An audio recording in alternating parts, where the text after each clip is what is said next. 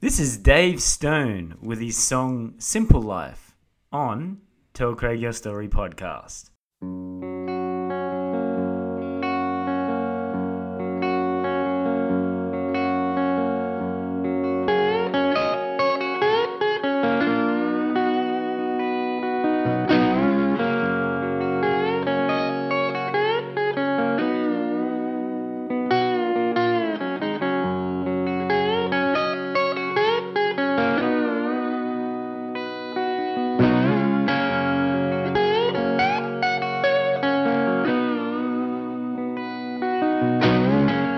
Think I'll search out the simple life, search out the sun.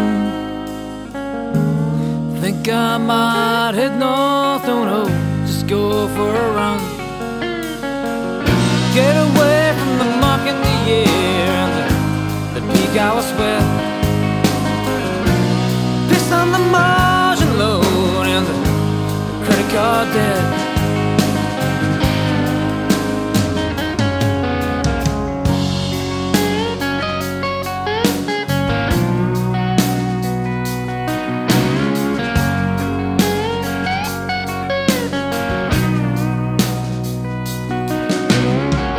Think I'll search out the simple life. Take a sip in the sun. Sit back, relax, unwind. Good old harmless fun. Get away from the mock in the air and the, the peak hour sweat. Piss on the margin loan and the credit card debt.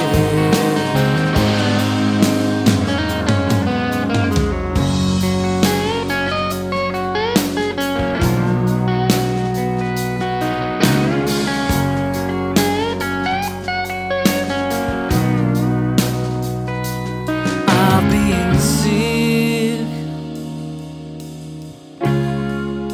My body's been holding me down.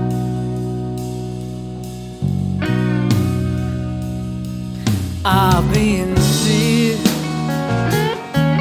Ooh, I'm starting to come around.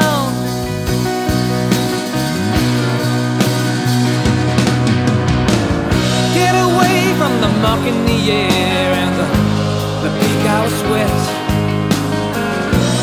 Rid of the margin loan and the, the credit card debt. Get away from the rats in the city and the, the cold hard breath. Time to say hi, how you doing? Can I lend you a hand?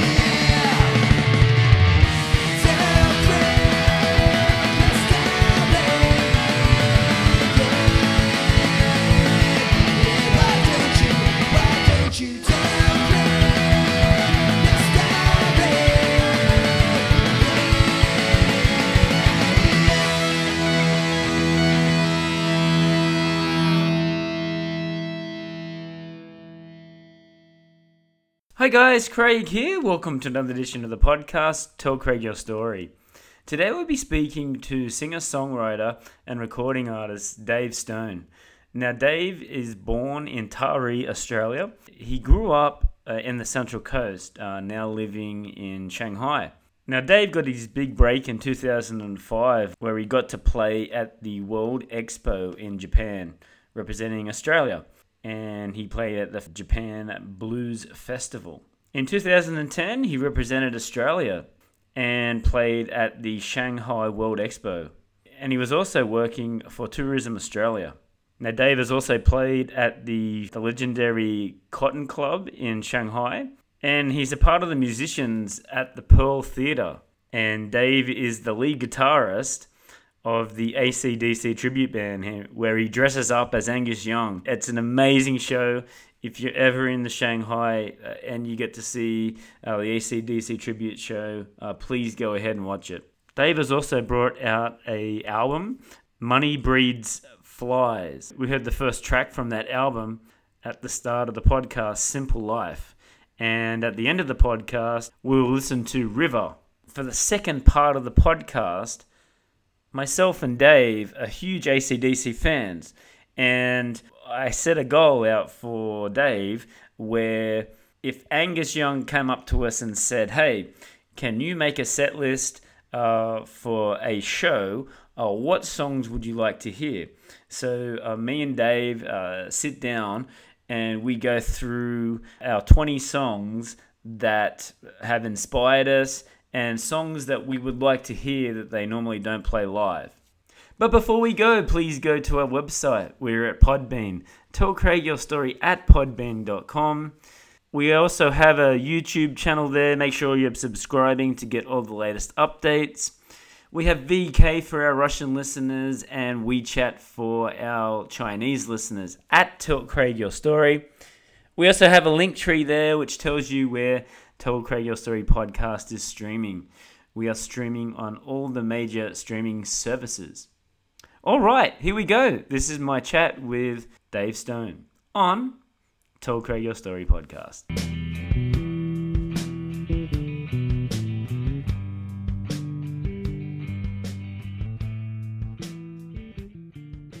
Hi Dave, how you doing today? Pretty good, thanks, Craig. Or should I call you Colin?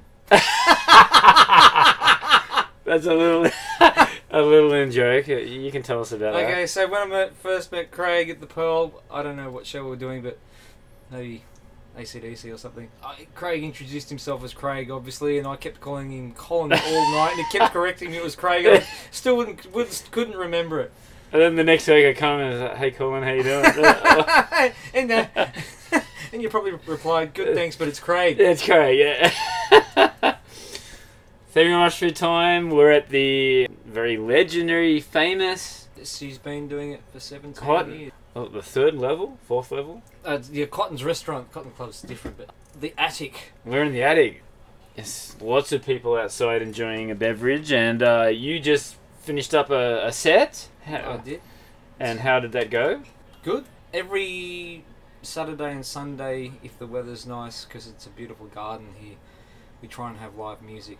And we have a, a sort of a, a different schedule of different artists that will come in and perform. Right. Um, So you just played a three-hour set, right? yeah. So what music uh, do you incorporate into that three-hour set? Obviously, it'd be covers, but do you throw some of your originals in there? Yes. So I, I mix it around. Gen- generally start off slow because this is a s- a, restaurant vibe Yeah, true. and people are eating and they're not here to see my music. Yes. Definitely mix it up with covers and then I'll throw some originals in there as well and Right. hopefully people will like it. Right. I've also seen you play like at the pool. We'll get more into that. First question I want to ask is uh, COVID. How did it affect you? Uh, what did you have to cancel? And you were telling me today that you actually went back to Australia, right? So tell us- yeah, tell us so about COVID, I went back to Sydney, stayed with my mum for a week. This is pre COVID, so this was January. And my wife and I went back there um, for a holiday. Right. And we're, I want to move back to Australia in the future, so we're having to sniff around for different places. Um, where we'd like to go and that. Hmm. And so we went back to Sydney. Then we, oh no, we went up to Byron Bay. Saw my sister. We had a bit of a family family reunion up there. Mm. Um, even though I'm from the Central Coast originally, my sister's moved up there, and my dad's thinking of moving up there because you know in Sydney's just pretty expensive now. Yeah. So Very. and then we drove up to the uh, Sunshine Coast after being in Brisbane and just had a look around. And then COVID hit, and then because of the businesses here, my wife freaked out Right. because Um, the landlord always wants his rent just like the bank does. so she came back in February, and then I thought I'd stay, work on my album, and then also catch up with some mates. Mm.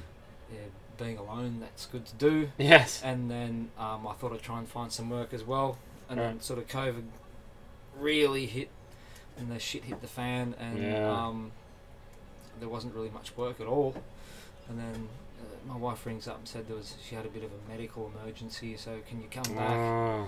And it's I got a just got a flight, and uh, a week later they closed off the borders. Right. So, uh, if had I not got on that plane, I would have been stuck in Sydney for a long time. And I can think there's some worse places in Sydney. well, I, look, I personally would rather be there right now as well, being married.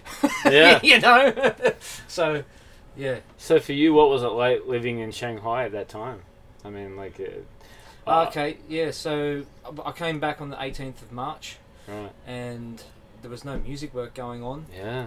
but I was just happy to be, be, be back with my wife after she had to go to hospital and everything, and she Right. wanted me to be around. So, Yeah. first two weeks were quarantine, which actually I really enjoyed quarantine. Me too. So here's my story with. So I got a cold. I was I was hanging out at the pub pretty much every day. Um, so my local is 92 steps from home. Come on. Depend not 92 steps before. Could be a little, little bit more on the way home, but you know. Um, Sideways. yeah, and- yeah, sideways, wrong street. Yeah, Um, Going so, backwards.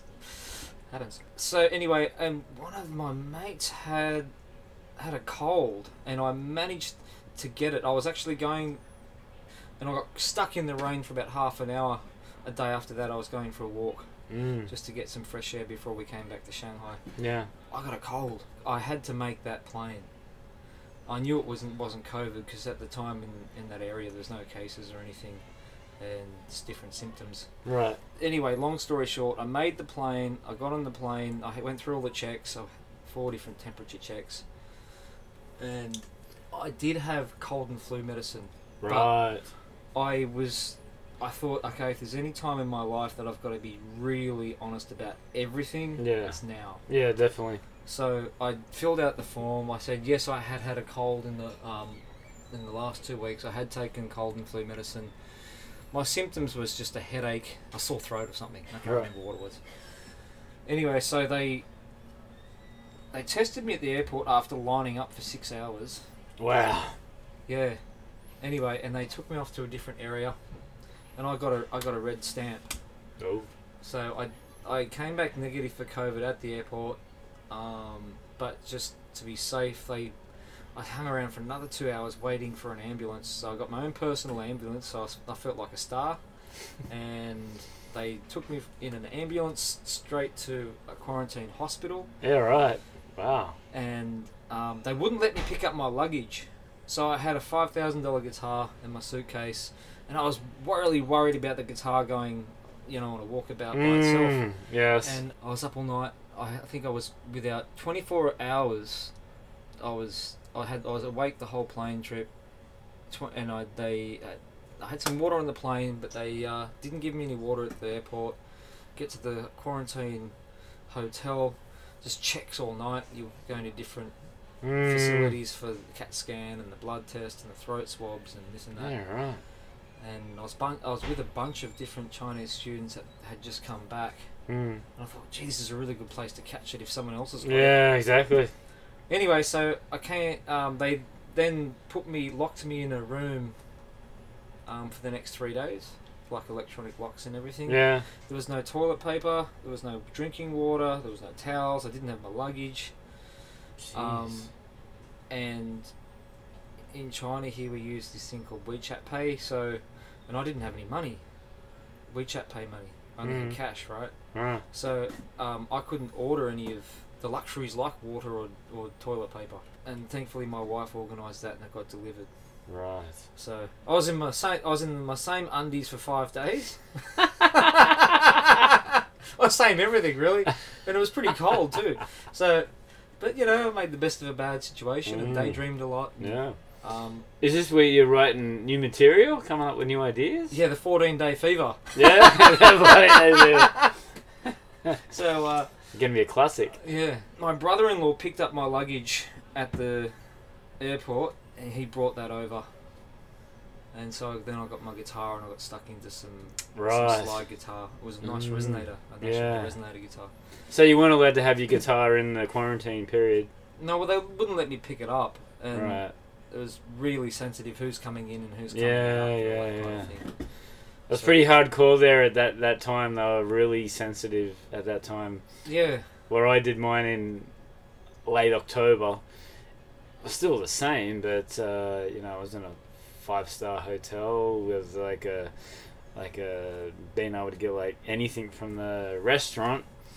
I was like, this is great, you know, brand new hotel. I was like, yeah, yeah, let, let me stay for another week. I gotta come back. yeah. Um, no, I was really enjoy. After I got my guitar and my computer, I yeah, was really enjoying it. yeah, Um, because I wasn't being bugged by anybody. it's true. Yeah. I mean, the problem was obviously my wife was ill and I was in Mm. Shanghai. I was like, I felt so close but so far at the same time. Yes. That was the hard thing looking out the window. But um, I just did a heap of guitar practice and a bit of writing. Great. That's what I did with my time. So Absolutely. uh, there was no no booze allowed, no cigarettes. Nice How was and nice. that for you? Going Also- two weeks without Well, cigarettes. actually, actually, hope my mother's not listening. But um, I had I, I came prepared, and my fr- my friend I actually had five packets of uh, drum rollies, rolly Right. tobacco. Yeah. And so what I did was, and I had um, got my, my brother-in-law to put some c- cigarettes in the in the suitcase. yeah. in their little front pocket pockets, and they, he just brought it in, and I had I used the uh, the manhole in the in the bathroom. I sort of hid it up there in case they come and did a room check, Yeah. and just sort of breathed out in and out the window. So I had my own little stash and another little stash hidden somewhere, and it was What kind a- of exciting, you What know. a professional. hey, you can learn a lot, lot off movies, there right? you go. Yeah. Absolutely. Wow. What an experience. And then like uh, living in Ch- uh, in Shanghai in this time, especially for the people like uh, in Australia, like it's very different. Um, so what was it like living in Shanghai during this time? Did you have any, you know, it was lockdown. When did they start? Was it May, June, July that they started to sort of Yeah. So I didn't have any music work for months. So what were you doing for like an income? Savings, Savings. Wow. which I didn't have a lot of, Mm. and then what? So what I did with my time actually was I did a. I'm a carpenter by trade. Right. So I did carpentry on the Central Coast and Newcastle for eight years, Come on. with different bu- builders. And so she, her, both her restaurants were outdoor restaurants. So I Mm. was, they were closed for a little period. Um, but so, so I- after I got out of quarantine, I always had food to eat. Right. It's a good thing about having a wife with a restaurant. Yes. Um, and so I just redid all the decks. so when did this come back? When were you able to start getting people to come back to the Cotton restaurant? I think it was only closed for about a month. Oh, really? Yeah. Wow. That's. Uh, And then they, they slowly opened it up to like 10 people per night and it Oh, yeah. sort of took off from there. right. Right. Okay. Yeah, but then back to the music work. Yeah, I started playing with the blues band once or twice a week.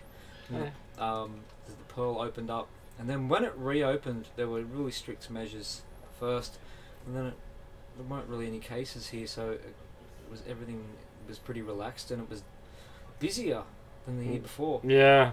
Yeah. So, and ever since then, I've just been flat out. Let's go back to Australia, back to your family, and back to where you grew up. So, did you did you, were you born in the Central Coast? No, I was born in Taree. Blantyre. Right. Do you know what that is? Yeah. of Yeah, course, just it's south of not- um, Port Macquarie. Yeah. So I was my Great parents- little spot. my grandmother was born up in um, my dad's mother was born up in Upper Lansdowne. That's Right. kind of not far from there. So, for our international listeners, whereabouts is Taree compared to Sydney? Before the highway, it was six hours north on the Pacific Highway before the freeway. So uh, it's probably about four hour, four hours north. Forgive me if I'm wrong. Yeah, the new. And I drive slow, alright. Yeah, so it's about four hours north of Sydney. yeah. Beautiful part of the world. Yeah. So I was born up there, and then we moved to the Central Coast when I was seven. Right. to a place called. We first moved. I think we moved to a place called Yamina. I think it Yamina, was, right, right. We moved there and rented there for a year or two, and then um, Saratoga, which is next to Davistown, and then my dad bought a block of land at a place called McMaster's Beach, Ah, right. and I lived there most of the time. We were talking about that before. Like, I had some uh, relatives that used to live there as well. But anyway, uh, were your mum and dad, like, musically, w- were they part of music scene? Did they listen to music? Did they play music? Were they part of the entertainment industry? No, No. um, Hmm. well, my how did you get involved with the, the music? my grandfather. Right. actually both my grandfathers. So my um, grandfather Tom Stone, he was a jazz drummer. Oh, Right. And he, he was really musical. Played the s- played the spoons. Oh, come on. Um, yeah, and then played the drums and harmonica, ukulele, yeah, right. and then my other grandmo- uh, grandfather, George Evans, he just had he had this massive record collection. Two two top blokes. Wow. Yeah, he was a good. He was a mechanic and just a good guy. Mm. And um, he had this massive record collection. So I remember as a kid What was in he- his he- record of the collection? like uh, everything from s- oddly enough Jimi Hendrix, Come on. Jimi Hendrix, or um, a heap of jazz records to Susie Quattro, Nice. um, a lot of compilation records. I think I even got a Smurfs record. so just heaps of different stuff. Liberty Valance rode to town. I, don't- I can't even remember half the names, but Yeah. I've still got them all. Well, now Yeah, they've right. um, moved on. Um, so yeah, in- inherited both collections from both grandfathers, which is really cool. That's really cool. And that's what got you, like, started your introduction into music, right?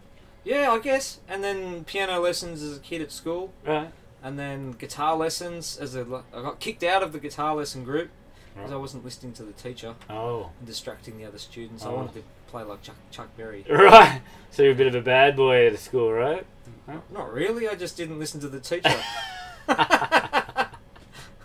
I was just having fun. Yeah. I was a pretty good kid. Yeah. Where did you graduate? On the Central Coast. Yep, I graduated at Central Coast Grammar School. Right. Yeah. And uh, did you have any sort of bands bands there at that time, or were you still Yeah. sort of lo- learning how to play? Or No, I kind of started off in the school band from a pretty young age. Um, I think I started guitar at nine or ten, around there. And then my parents couldn't. I got lessons till I was 12, maybe 14, and my parents couldn't afford it anymore. right, I just was on my own from there. but I- by that time, did you sort of have you know be able to play the chord Yeah. progressions and Yeah, and like at school we had, at school we used to learn learn a lot of each other from different kids at that age. so what sort of music were you listening to at that that sort of time in high school yourself? I got into ACDC, Right, so I went into the school library and there was like the best of Australian rock or something like that, and there was Cold Chisel on there.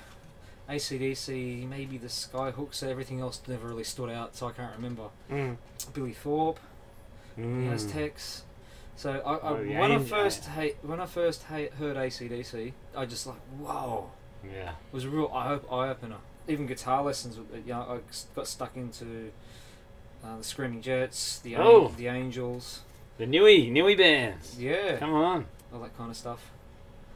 But then when I heard ACDC, I was like, I didn't look back. And then one of my best friends, uh, Michael O'Reilly, O'Reilly, his brother Terry had a uh, the TNT album, the Aussie one right, on vinyl. And then I remember listening through that. And I was listening to this song called The Jack. and I've gone. I was only 16 or 14 or uh, somewhere around there, you know. Who is Jack? And she's got the jack. I'm thinking. Who is I kept playing the song over and over and over, right? and I said to my, uh, actually, this oh, this is a pretty cool period. I had a pool table in my room, a drum kit, my guitar set up, a record player, and I said to Dad, I said, Dad, I swear this song has two meanings. It's not can't be just about a card game. He goes, I can't remember his exact words. but He was like, uh, "Son, that's Australian for gonorrhea." Or something along, along those lines. Well, I thought, what's That's gonorrhea? gonorrhea. What's sex? I had no idea. Yeah. Yeah, I wow. just like the music. yeah, of course. How could you not? It's so, so catchy and just those albums are just, yeah, mind blowing. So, you graduated. Like again, what were you, the bands that you were playing in? Like just school bands. Just school bands. any any that sort of stick out? Names? Did you do any recordings with those bands? No, I did. I think one of my really good friends at the time, Michael Stewart, he, um, his brothers were very good musicians, including him. Right. Just geniuses, the whole. So I think at 14, we started jamming all the time and we started playing around uh, different little school parties and this and that. They were some some of the best times of my life, actually.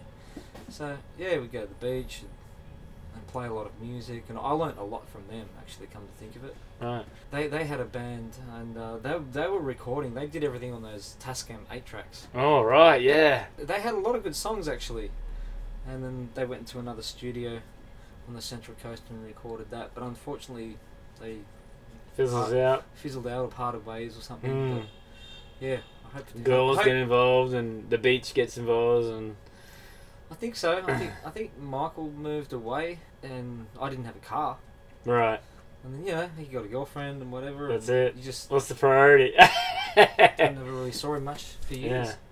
Yeah. but I hope he's doing well. Yeah. What about the Central Coast music scene at that time? Was it was it a good music scene? Could you get regular gigs there or you know tell us a I little bit didn't. about I didn't really play much around there. I went and saw music. Right. Um, so what ha- what happened to me was I then did an exchange program to Japan. So after I Right. graduated, it just appealed to me because we had exchange students at our school, and um, I didn't learn. I didn't take Japanese at school. In fact, I didn't want to do year eleven and twelve. I just wanted to do a trade, Yeah. So what was your And- trade? carpentry. Carpentry, right. And then my parents invite really highly advised me to do it. They said, "Look, you can always go and do a trade after." Yes. My dad was a builder for forty years. And what did your mum do? worked at Grace Brothers, and uh, she's now a real estate agent. So back then she just worked in Grace Brothers. And did you have any brothers or sisters as well? Yeah, younger sister Stephanie, younger brother Mitchell, I'm sure three they years were, apart. were they into music as well, or they just No, I tried to get my brother to play the drums so we could form a band. like the young brothers? yeah, that was the idea, but he just was more interested in surfing. Oh, so fair for enough. Christmas, I bought him a, s- a- a pair of drumsticks. And he kind of he kind of had a go, but it just didn't work out. So yeah, tell us about your trip to Japan then. Japan was awesome. Just finishing school and going to another country. I mean, It was, especially an Asian country, Yeah, I was interested in martial arts at the time. right? What type of martial arts? Uh, kind of like kind of like jujitsu. It's Right. called uh, Bujinkan Kobudo. Right. So um, I did that at King Cumber on the Central Coast for a couple of years before I left. Hmm. Yes. But I en- didn't end up doing that one over there. I did like a little bit of judo, maybe kendo. I was in the wrestling club, played Right. rugby, and then I was played in the band. So the band pretty much consisted of Kiss and ACDC and Van Halen songs. Nothing Just wrong. the- with because the the bass player liked Gene Simmons out of the out of Kiss. Guitar, the other guitarist play, who was a wizard liked uh, Eddie. Van Halen, and I liked ACDC. it. Right. And we used to play in these things called live houses, which are you basically pay to play, and then you try and make some money back off selling tickets to your school high school friends. Right. Yeah, that was awesome. That was good fun. It was a good year. Did you start writing any originals there, but or it was just purely just covers? No, that was all covers. Covers, right? Uh, in high school on the Central Coast, my teacher really encouraged me to, to write because I was writing at that stage more, Right. you know, political songs about the environment and all Oh. that kind of stuff. Very midnight oil sort of style. Yeah. As fate would have it, I ended up recording my first album, which is my only album still. Right. Um, So Jeez. let's so, let- so let's so you went to Japan. How long did you stay in Japan for? Twelve months. Twelve months. You come back to Come back, Australia. I did an apprenticeship in carpentry. Right. Um, and did you have bands during that stage? No. So when did you first start sort of playing live again? I think my okay, one of my bosses, Mark Telfer, he had a band. He was a bass player and, and guitarist called Goods and Chattels. And then I, I was always playing. You know, I never, Right. I never ever stopped playing or jamming. And I wasn't very good at discovering things online. So um, they had a band called Goods and Chattels, and they played at markets and weddings and that kind of thing. Right. And I said, can I come along and play some acoustic guitar and sing like as a support act before? Mm. before your show. The flat first one was down at Avoca Markets, I think it was, Right. or something along the lines of that. And I played for half an hour and I loved it. And I said, "Do you want to play with the band?" I said, "Yeah." So I started There you playing. go. I started playing with them. Um, so we played at Terrigal Markets once a month. We did a bunch of weddings and Right. birthday parties and that kind of stuff, and that was good fun. We played the blues, a lot of Wow. Aussie stuff. I- It's interesting, like uh, being here in Shanghai now. You can't obviously play a lot of Australian songs, but back at home, that's what people want to hear, right? Yeah. So, so what were you playing at that time? Play hunters and collectors. Yeah. She's all, yeah, all that kind of stuff. We didn't do any ACDC or anything that heavy. Bit heavy. Yeah. Yeah. We did the Eagles, Oh yeah. Jackson Brown, Oh, all right. all that kind of, all that kind of stuff. Good memories, actually. Interesting. And how long did that go for? I reckon we, I was playing with them for five years or something. Five years, right? So that would have got you a bit of exposure to some- meeting some new people, and Yeah, so that was my early 20s, like Yeah. 22, 20, 20, oh, probably not 21, 22, right. 22 to late 20s. And again, how far did that go before it sort of That fizzled out because I moved away. right? Um, so 2005, I go to Japan again. Right. So this is what I want to talk about then. Yeah, you go back to 2005. How did this all come about? This is 2005 World Expo in Japan, and you played a, at a jazz festival as well. Blues Festival, Yeah, yeah. so- tell us about that.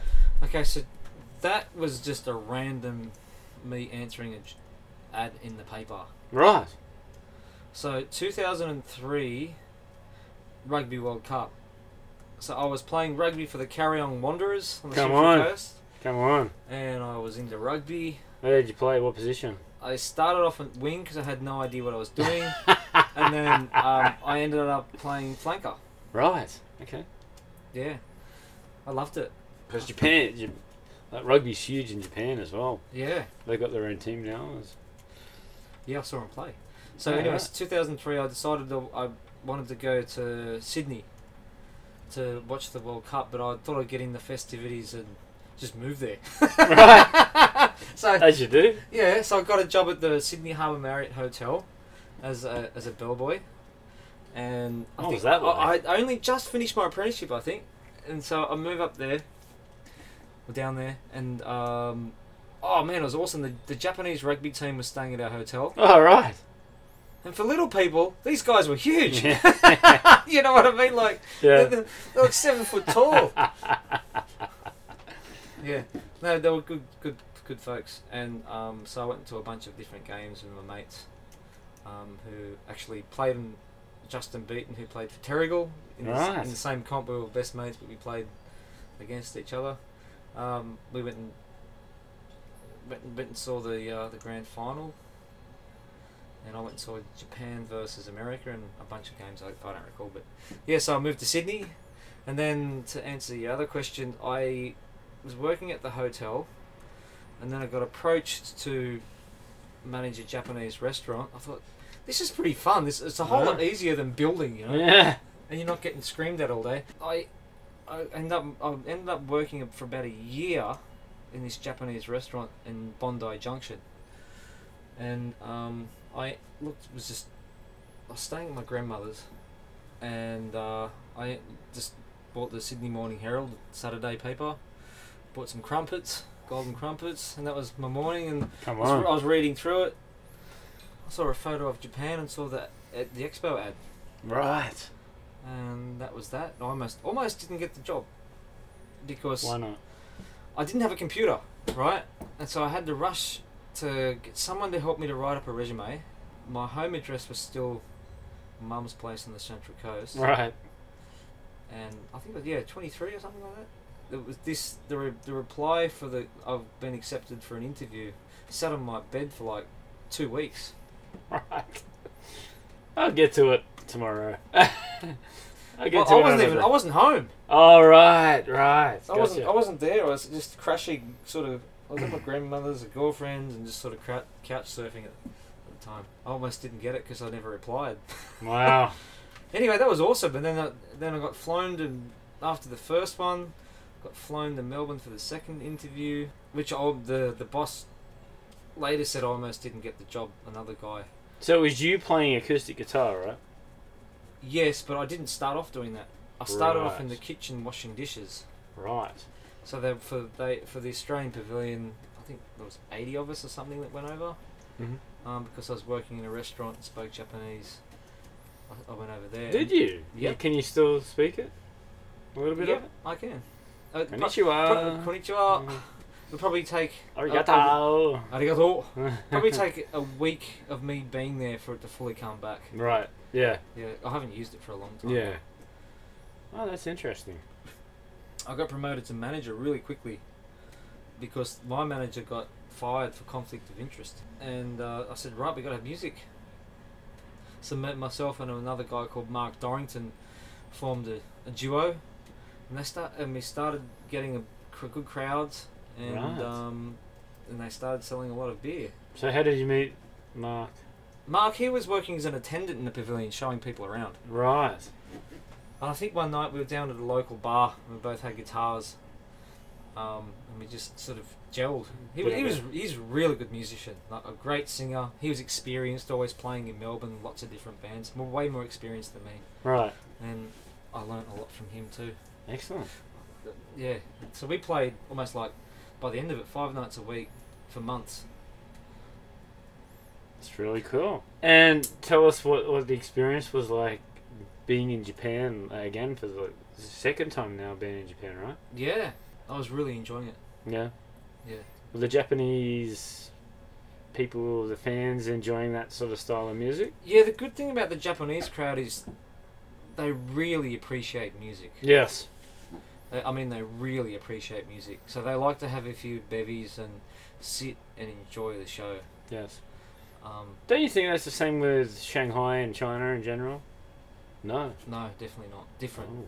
They go into a, a whole new level of deepness into the music. They'll, s- um, although maybe I've answered that incorrectly because I don't speak Chinese because I didn't think I'd be here this long. Maybe because I don't communicate Right. a lot with the local people s- s- so It's much. very different here It's different. because they have like restrictions on what sort of music they can listen to, and you know, anyway. I th- yeah, I think because it was so closed for so long, they just did. The local people here just don't have the, um, the experience in Yeah. lis- listening to, to Western music. I Very- think arts are definitely valued here. yes, yes, I mean, that's why there's so many kids. They're pushed so hard from such a young age to, yes, to master an instrument. yes, absolutely. Yeah, I wish I did that. Yeah, but I also told that you need to be very rich to uh, play an instrument here and have lessons as a piano Yeah. as well. So that, that doesn't help. But yeah, Japan. Tell, tell us tell us like you know the fans, and, and y- you're playing. gi- How long did you stay there for?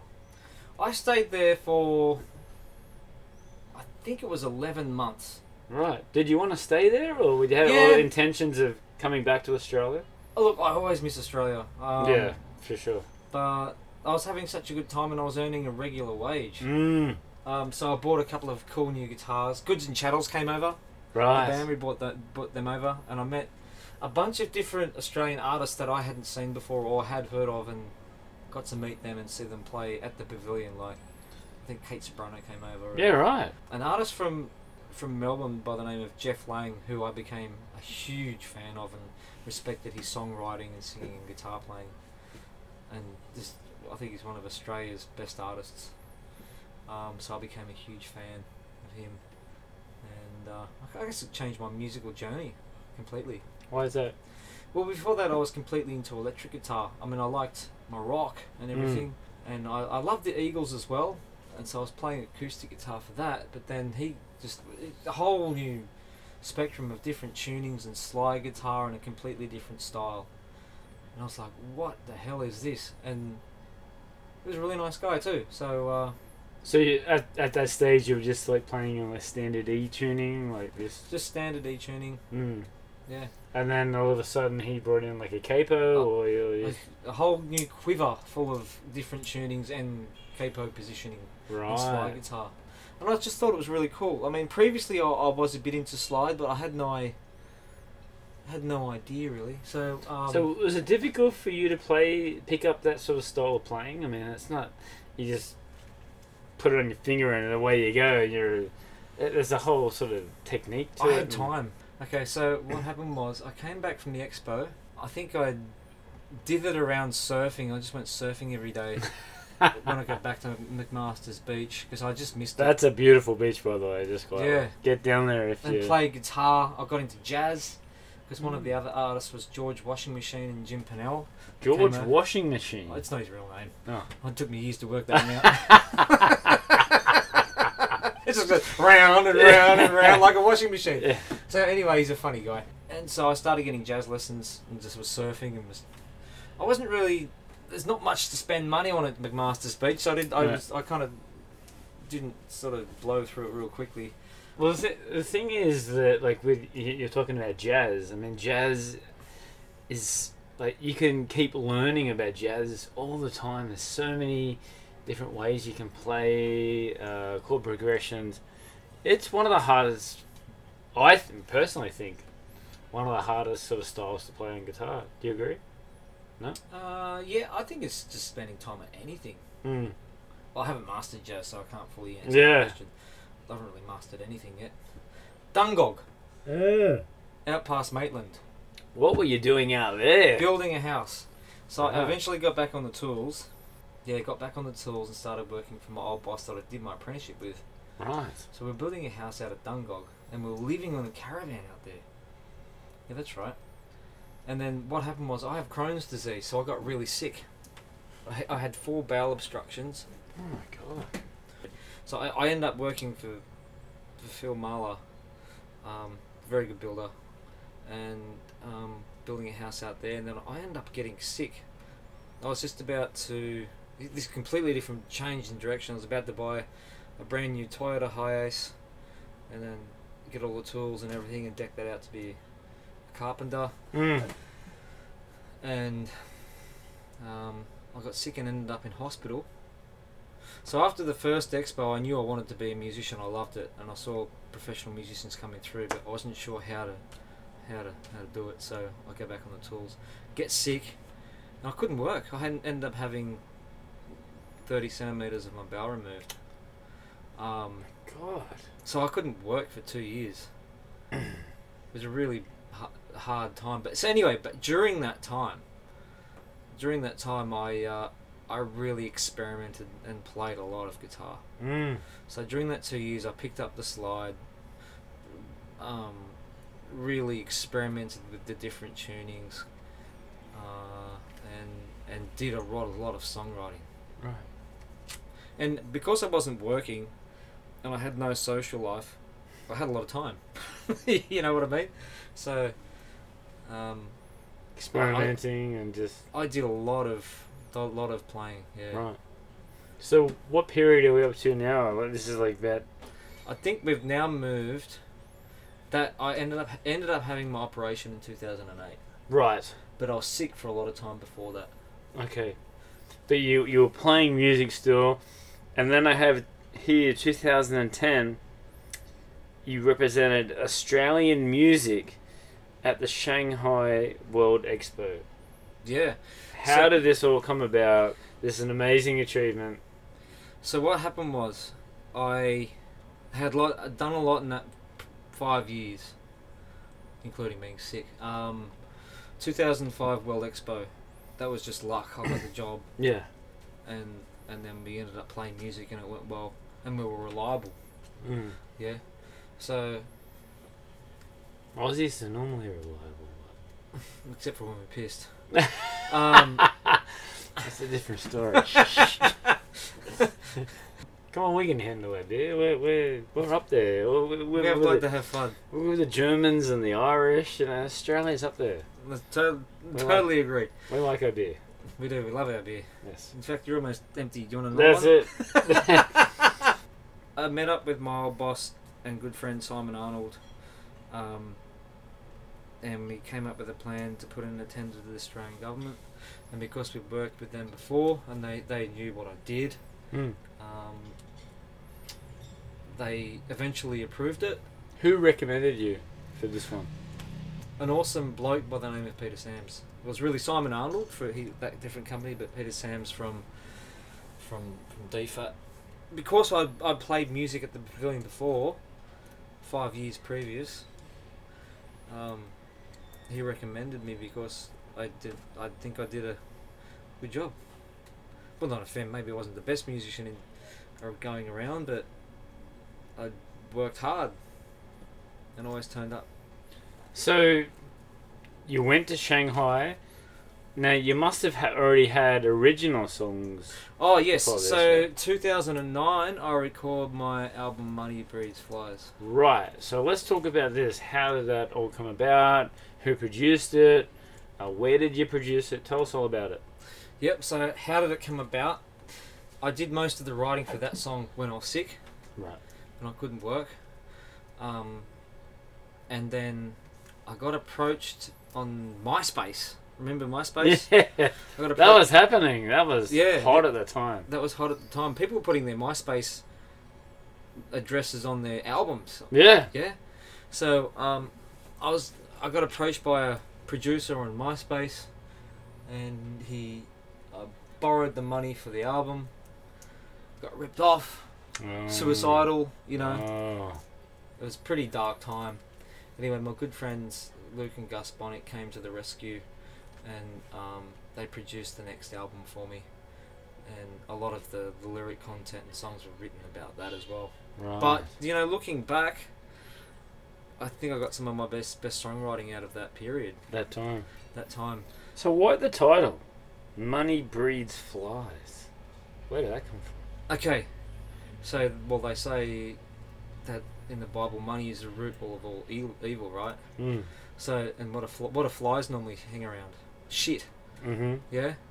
So, so I've got a picture of a fly si- sitting on a wad of cash. Right. Ah. So being ripped off all that money by a con man. Um, that's how that the album title came about. Gotcha. and on gotcha. the back of the album, which you don't see on the um, on the online services like iTunes, the flyer's upside down dead. Ah. Yeah. So tell us, you know, how long did it take you to record? You just go in there and bam it out live, and then go out and play some some shows, or I think we recorded it in three weeks, right, three weeks straight. mixed mastered, Oh no, it might have, I think it was three weeks of actual recording. right, I could be slightly wrong, but somewhere around there it was done really quickly. Right. Um, but we did it full time, eight hours a day every day. right. um, and we rec- I so recorded with Luke, Luke and Gus Bonick on the s- uh, on the Green Point Emerald Point Studios. The bulk of it was done there. The beds, like the drums and the the bass and some of the guitar work, was recorded at um, Oceanic Studios. Who was the guitar player for Midnight Oil? He had his own. Really amazing. We did a few days record, maybe a maybe a week of the recording was done there. Yeah Right. and that was really cool because you got all this old vintage gear and Wow. um, I'm kind of rebounding after the last few years of of pain, Yes. yeah. mental and physical. yeah. Yeah, Well, you know that that gives you sort of motivation to do better and do good. So that was You- the best you- thing I ever did. yeah. You know, so I go to we we eventually got approved for a four piece band, house band at the pavilion, Right. um, and I had something to bring with me. You know, Mm. and and some experience. I mean, those guys pushed me too, so I learned a lot from them as well. Right. And recording and perf- not performing on a stage so much, but singing and all that kind of thing. Right. And so we uh, went over to uh, to Shanghai. You know, previously to Shanghai Expo, I had What was n- that? F- what? I Well- had no idea, no, no Yeah. aspirations to go to China at all. I Yeah. never even crossed my mind. Yeah. So, what were your first impressions of China? Awesome! It was crazy. Yeah. It was just like back then, ten years ago, even it- before I got here, it was even crazier. It was like the Wild West. Right. I remember the, the, even just the scooter scene, right? You got. I remember I going for uh, going guitar shopping on Jingling Tonglu because we had to get all the backline, the different amps and drum sets, Right. and drum kit, and bass amp and all that stuff. And I was just mesmerised how the scooters and bicycles can interweave. Yeah. Now everything's really regulated. and The cameras everywhere, and Yeah. people obey the rules. And back then there weren't any rules. Right. And I was just like, whoa, how did they not have an accident? So I Mm. pulled up a chair, a six pack, and just sat there afternoon, just getting, Watching just was it. watching the traffic. it was so fun. I was just like, this is just completely a different universe. Th- It still happens in Thailand and Vietnam now. Oh, I haven't been there for a couple of years. Let's but- go there. A Yeah. couple of chairs and an esky. China. and seriously, a dollar, a dollar a beer Yeah. on s- on a little plastic chair and just like yeah, just watch watch, you know, the days go by. It's Just It's a different universe. it is. And then the music scene here was phenomenal. Mm. So it was like a melting pot of really amazing musicians from all around the world. You had the Cotton Club, you had Jay Z Club, the House of Blues and Jazz, plus the Expo. So Right. that- so you had all different artists, like the different Coming in. residency house bands and the touring bands Right. as well that were coming through at that time. So it was just amazing. It was, and I was, I remember walking into the Cotton Club for the first time, seeing this American blues band, jazz blues band. It wasn't purely just blues, and I was just blown away. It's like, whoa. You know, had had that moment with ACDC all those years before that. This was the same again, Right. different style. Right. And I ended up playing there, on and off for six years before it closed. Right. So, when you went there for the first time in 2010, did you actually stay there for uh, like a? I stayed. My contract was for six months. Right. And because we were performing for the six months of the expo, that was myself, Lee Hardesty on saxophone and pl- piano, um, Max Hay on bass, and he also played guitar and sang, Leon Tussie on drums. Right. So we had a pretty cool band. We Yeah. had a really good band, actually. So you were yeah. playing all the music from your album. From our album, plus Max's songs, How did the how did the plus, plus all the. We had to play a lot of Australian songs, Shang- right and then a few American covers that the, the crowd would know, Mm. like Hotel California, of course. um, Country Roads. So how were the the Chinese people at that time sort of uh, reacting to your It was different to Japan. It was like they weren't tamed like the because ja- Japanese culture is pretty Mm. structured, right? Here they were. I think they were like, "What is this?" They loved it. Yeah. I think the first day there was like three thousand people there or something like that. Right. Yeah, it was cool. It was just different again. It was a, it was like as I said, the Wild West, and it just had this raw energy. Mm. There's just energy in the air. Right. and then plus you had like 160 different countries participating in this Wow. expo. It was pretty much like one big party. So you were here for almost a year. Did you go back to Australia then, or did you? Yeah, so we did six months of the music, hmm and then because of my trade background, I I, I s- stuck around for another seven months, helping helping pull everything down and ship it back to Melbourne. Right. So then I went back to Melbourne after that, Mm, why Melbourne? because that's where the warehouse was for everything to Ah. ship back from the um, expo Right. Australian Pavilion. Right. So you were there for.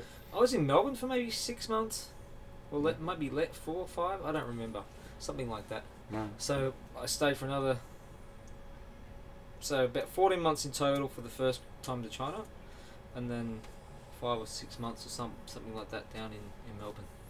So where does this end up where you end up coming back to China? I wanted to come back to the Cotton Club, Right. so I ended up um, coming back at the end of 2011, and I just sort of s- I got a job playing there. I think I started off one night one. Oh, when I came back, it was t- t- twice a week, and then I started picking up different gigs around town and sort of went from there. Right. And then I, I, I kind of did like a year on, six months off. Yeah, Cotton Club. I come back to Shanghai, end up playing a couple of nights a week. And um, I was loving life. So I was playing with all these amazing different musicians, had a bunch of different gigs with at, at other places, Yeah. and I was learning a lot. So Like, what were you learning? different styles of music. I was learning to Ah. play with a lot of different musicians, and the party scene was awesome. Yeah. I, I didn't go out clubbing or anything like that. I never did anything like that. I had no interest in that. But I just enjoyed the music and had a few cold beers at the same time. Mm. So that was pretty much it. But I just was. And then I.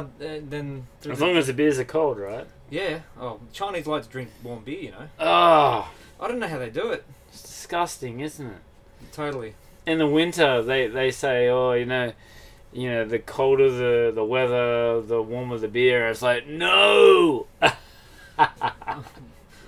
Each their each to their own, you know. Just don't give one of those to me. yes yes So uh, yeah, I was. And then through the day, I'd be a lot of I'd do writing and practicing, and I was get. I, actually, then I really got into cold chisel, right oddly enough, and I was really appreciating Jimmy Barnes as a singer. yes Um, oh, skip back a few years.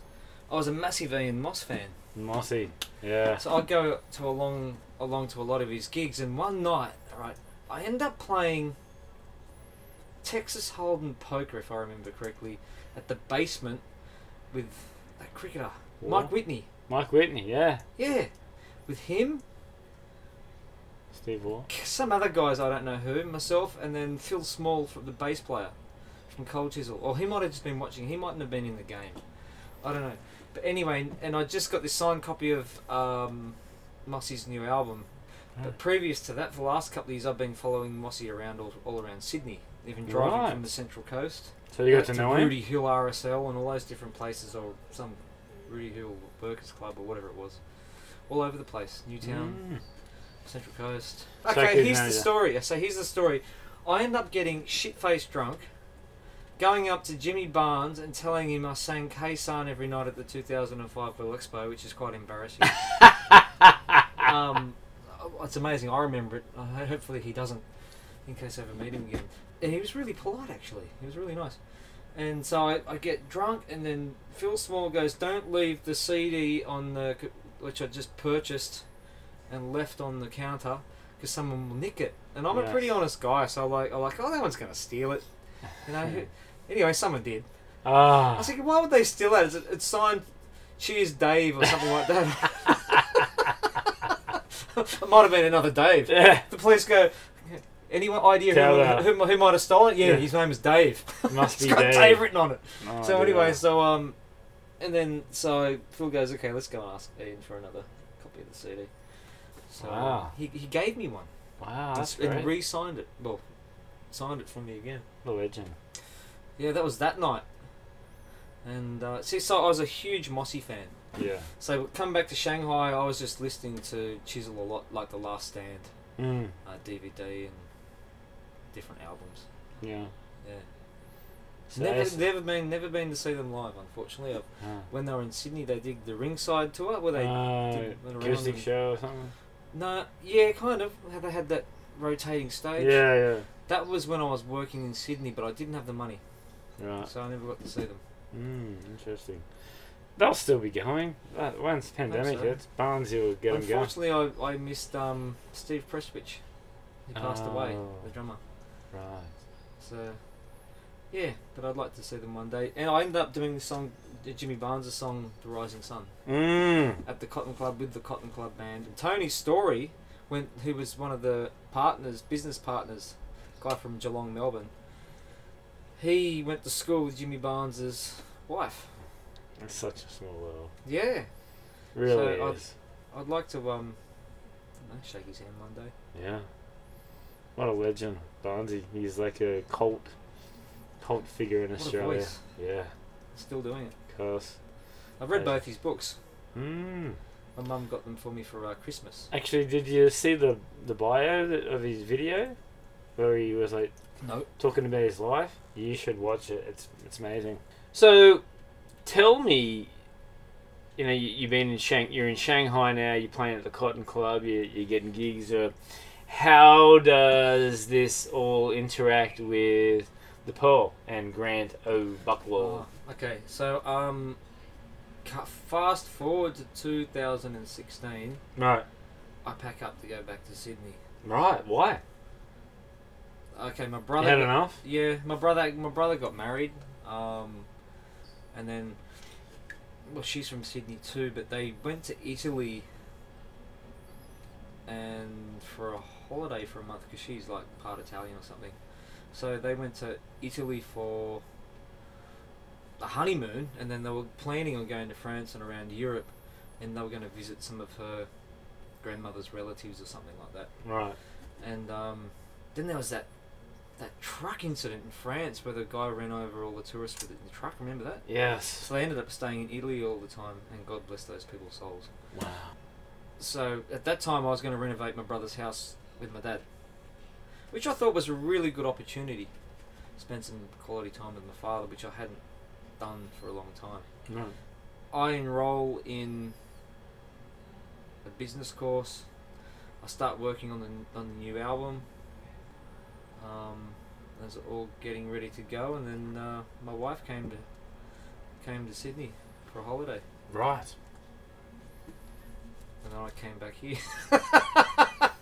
Just like So- that. yeah, we we were purely just friends before, and I thought I'll pick her up at the airport and take her around, and you know, do the, the tourist guide thing, and because she's nice and everything, and and then um, yeah, I ended up putting everything else on hold.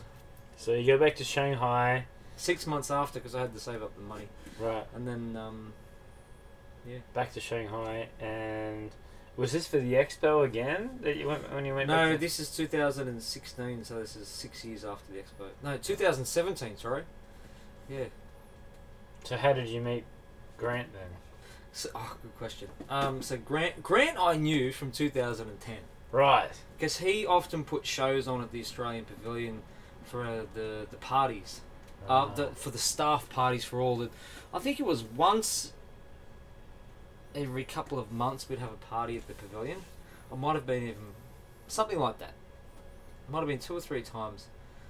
And there was a club called Chinatown here where they had all the burlesque dancers and the sort of Vegas style of level of yes. shows going on, and um, and he was he was part of that, and I got to meet him then. He was he's, he used to be a really cool photographer, as you know. Yes. Well, you've interviewed him, and then he used to come into the Cotton Club every now and then. Take photos. Ta well, no, he's just partying. right. he's just out for a good time with his friends. yeah. And uh, it's like, hey, Green, how's it going? And then fast forward a number of years, um, I came back to Shanghai. The Cotton Club had closed. No. Unfortunately, the building got repossessed. Still nothing there. Uh, and which is shite. Yeah, it got repossessed by the government, and they've just done fuck all with it. And we're just going. That was four years ago. All the amazing music this, and culture the city could have had Yeah. so it's pr- a- a huge loss. So I didn't have anywhere to play, and I needed a work visa, and so friends of mine, uh, the guy who does my website, Andy Thomas, um, I spoke to Grant, and Grant liked me as a musician and thought I could sort of contribute to to the Pearl. Yeah, I've been there for two years now. Right. So I can remember the first time that I went to the Pearl. I think it was about two years ago, and I walked in. It was ACDC tribute show, and I was like, "Yeah, hell yeah!" So the bass player that I was in at the time was like, "Let's go to this ACDC show." Didn't know what to expect. Uh, You know, and then uh, you walk out, then the ACDC, the the the, uh, the Angus Suit. schoolboy, Schoolboy suit from Burwood. and they Ashfield have Boys High. they have a Brian Johnson, they have a Bon, Scott. and then they have this girl singing. And I was like, what? She's not going to be able to sing Bon Scott songs. Nailed it. So that's Xenia. Really good. So, how did this all come about? Like, what were your first sort of gigs there at the Pearl when you first started? I think that might have been my first show. So, I don't remember. I might have started off playing my solo original stuff right. before I got integrated into that. And I had this plan before I even worked at the Pearl. I thought because they had, diff- had different theme shows in the past. There's um, Raina Scar who used to sing at the Cotton Club did a, a Queen show there because she was a huge Queen fan. Right. Now the problem with the Pearl is it's it's kind of out of the way for people who live in the city to get to. So Yeah. that you've got to have something really cool going on Yes. to want to go all the way out there and spend the taxi money. So anyway, so I thought about. I always wanted to put a really cool ACDC tribute band together. They were already doing this Monsters of Rock show. So I think I brought that up to Grant. I said I'll go and get it. I'll go and get the schoolboy suits made up. I think it might have cost me three hundred dollars for two suits or something. I got a red one and a blue one. And this is Angus Young, right? Yeah. Although having But the said people that, that don't I'm, I'm actually more of a Malcolm Young fan. His brother, Of the rhythm course. guitar player. Yeah, fantastic rhythm guitar player. it's sort of I started there, yeah, from from that night. And away you go. So, how did you go about finding these other, like Bon Scott and Bon Scott singer and the Brian because Johnson? they, they were already doing the, that was the hard part. Right. They were they were doing, the Monsters of Rock show already. Right. A broad s- spectrum of different stuff from. So for you, Mercedes. so for you, how how the long? band was already there for me. so how long did it take for you to learn all the all the like Angus parts, like like the solo? I still haven't. no, I work. I've been, I'm working on it all the time. Yeah. That guy's a really good player. Yeah. Um, yeah, I'm always always practicing it, always Yeah. learning it. Every not every day, because there's so many different songs to do. But I don't remember. It might have been a couple of months I prepared for that show. Every day, just ACDC. yeah. But I was loving it, man. I Yeah. thought this is so cool. I got my new suit. I got the got the got the SG, and I got I got a new set of speakers, and I was just playing along the ACDC for two months. You know what the best thing about my wife is? She loves ACDC. Come on. that's a winner. That's Yeah. that's a winner. yeah. Actually, no, there's better things, but yeah, Yeah, that's that's a, that's, a- that's a bonus. Anyway. got to be politically correct these days. it's a bonus. So yeah, you, you do the ACDC show, but it's not only just ACDC shows. So I've been to quite a few shows since I come back, and uh, like I said before, I interviewed Grant, and he, um, you know, I go to as many shows as I can now. I'm a bit picky now because you know I've seen certain shows a bit No, but you, but you play predominantly your set at the start of the show, right? yeah. Um, well, it depends on the show, and then there's Mark as well. He does that. Mark Mingalewski Mm-hmm. from Chicago. We sort of swap it around depending on the show, who's available, who's got different gigs elsewhere or whatever. So you, you're also a part of the Adele and Ed Sheeran. Yes, being a genuine ranger, redhead. I'm probably the only guy in town, With the red in a hair. city of 30 million, Yeah. Red- that plays guitar and sings red hair. and has red hair. yeah. Wow. Oh, Are you a that- fan that- of Ed Sheeran? Look, no, I'm not. Mm. But I respect him as a musician totally. Yeah. Uh, as a songwriter, as a musician, and as well singer and guitarist. Mm. Um, Because there's uh, there's other things you do like grunge. oh yeah, the Yeah, part Unplugged of that. show. So like Unplugged we show. do all the Yeah, the grunge or the or the uh, those albums came out. or the lead vocalists that have passed away. Yeah, Nirvana, Audio Slave. Well, so, sorry, S- Soundgarden. Mm. Um, Stone Temple Pilots and Yeah. So I, I'll just play rhythm guitar in that. Right. And ha- was it easy to sort of come into to play with the Red Stars? I mean, you It know. wasn't at first. That p- particular time when I first started at the Pearl, I was drinking pretty heavy. Right. and I really had to um, sort myself out. Mm. So, um, because they don't drink at all. Right. Well, not before a show. anyway. Professionals. They're very professional. Mm. and um, very different background to the Cotton Club, where the band's drinking before the show, the customers are bringing you drinks. Um, it's just encouraged. It's Yeah. really encouraged because the customers actually want it because having a, everyone's having a really good Yeah, time. yeah, yeah, yeah. And so I kind of came in with that, that attitude, she'll be right, mate, kind of attitude. Yeah. And the Pearl's a different beast because it's it has, it's a, it's a ticketed show. You're paying what Yeah. thirty, forty 30, 40 bucks to get in Yeah. and and everything. It's a themed show. It's not just a blues night. So I had to sort myself out quick, which I did. So I play. Yeah, we do the unplugged night, do the Ed Sheeran night. Now Pink Floyd was uh, Mm. that was huge. Yeah, I've been heard. I've heard nothing but good things from the Pink Floyd show. I will Oh, be- definitely I can't be there wait for next month. Mm. because that's what I played in Goods and Chattels, the the ba- the the band I- on the Central Coast. Right. I kind of got into Pink Floyd, or at least heard about it then. And then when I was in Japan in 2005 for the World Expo, I listened to Pink Floyd a lot. So you're doing Pink Floyd now. Is there anything th- a- at the Pearl that you haven't done that you want to sort of look into? Yep. I don't think it would sell that well here, but the Eagles. Right. I'd like to do an Eagles night, but I've got to convince Grant that Yeah, it's, it's he'll pay the rent. worthy. right, the Eagles. Right. Yeah, I I mean, it's not a band I really listen to a lot now, but in my early 20s I did, and I just thought, oh, that'd be a cool, fun show to do. I love Joe Walsh, used to love the James Gang. What about Australian night? Australian We music. tried that, but no one goes. Really? Yeah.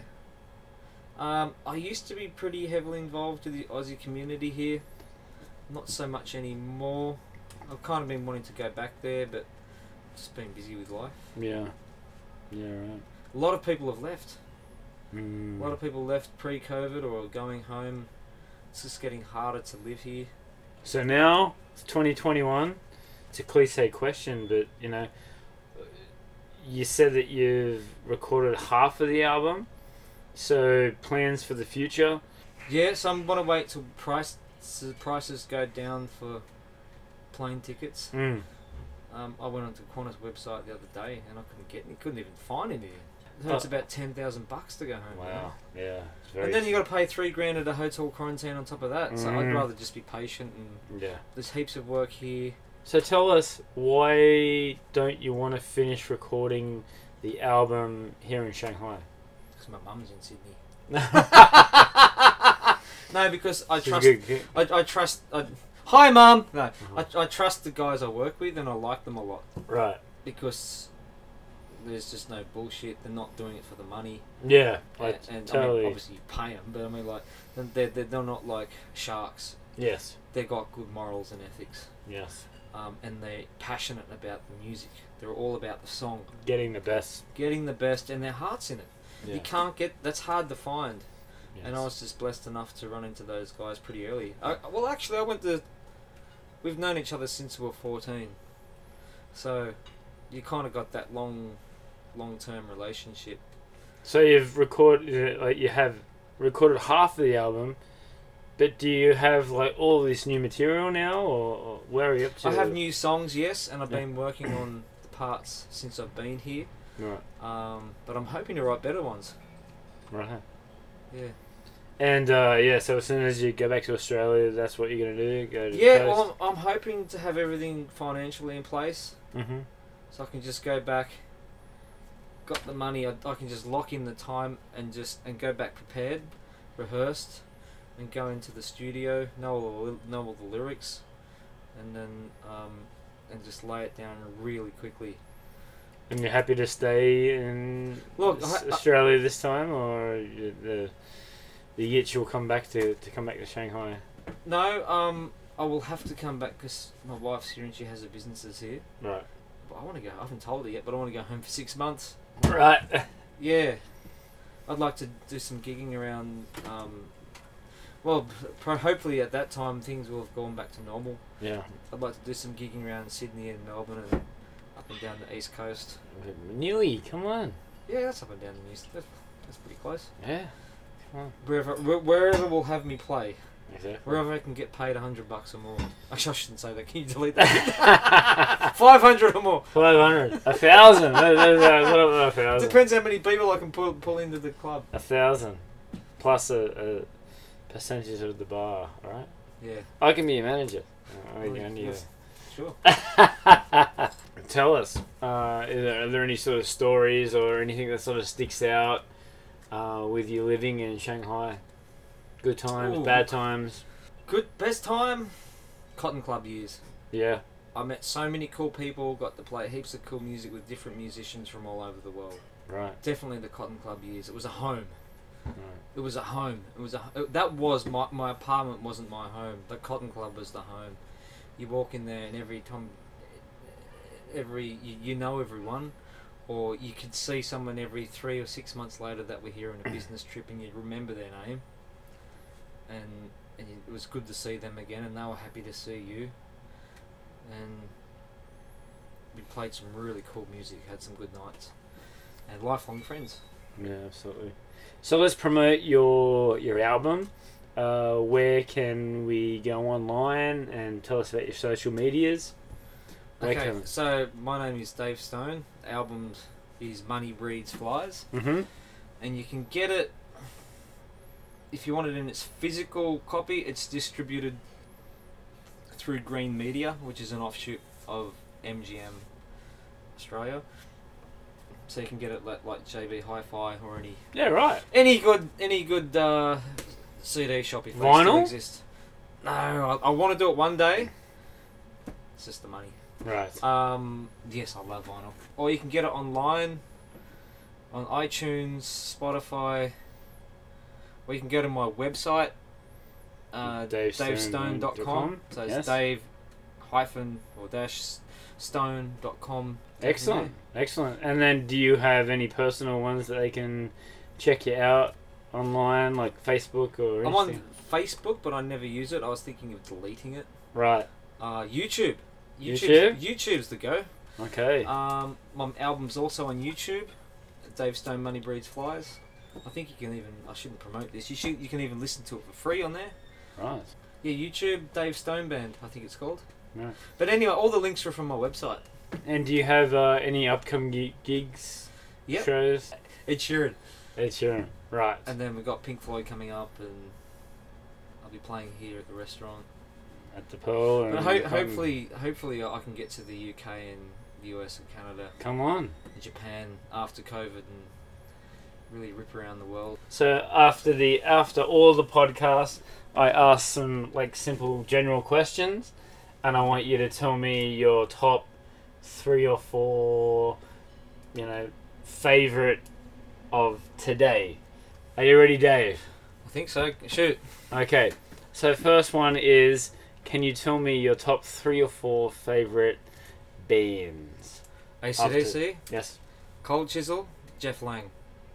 Oh, can I add a fourth? Yeah. Tedeschi, Chuck, Tedeschi Trucks Band and the Yes. Allman Brothers Band. Okay. Mixture of those. Now vocalists. Jimmy Yeah. Barnes, Bon Scott, um, Bobby Bobby Blue Band. Bobby Blue Band. Not Ian Thorpe the singer.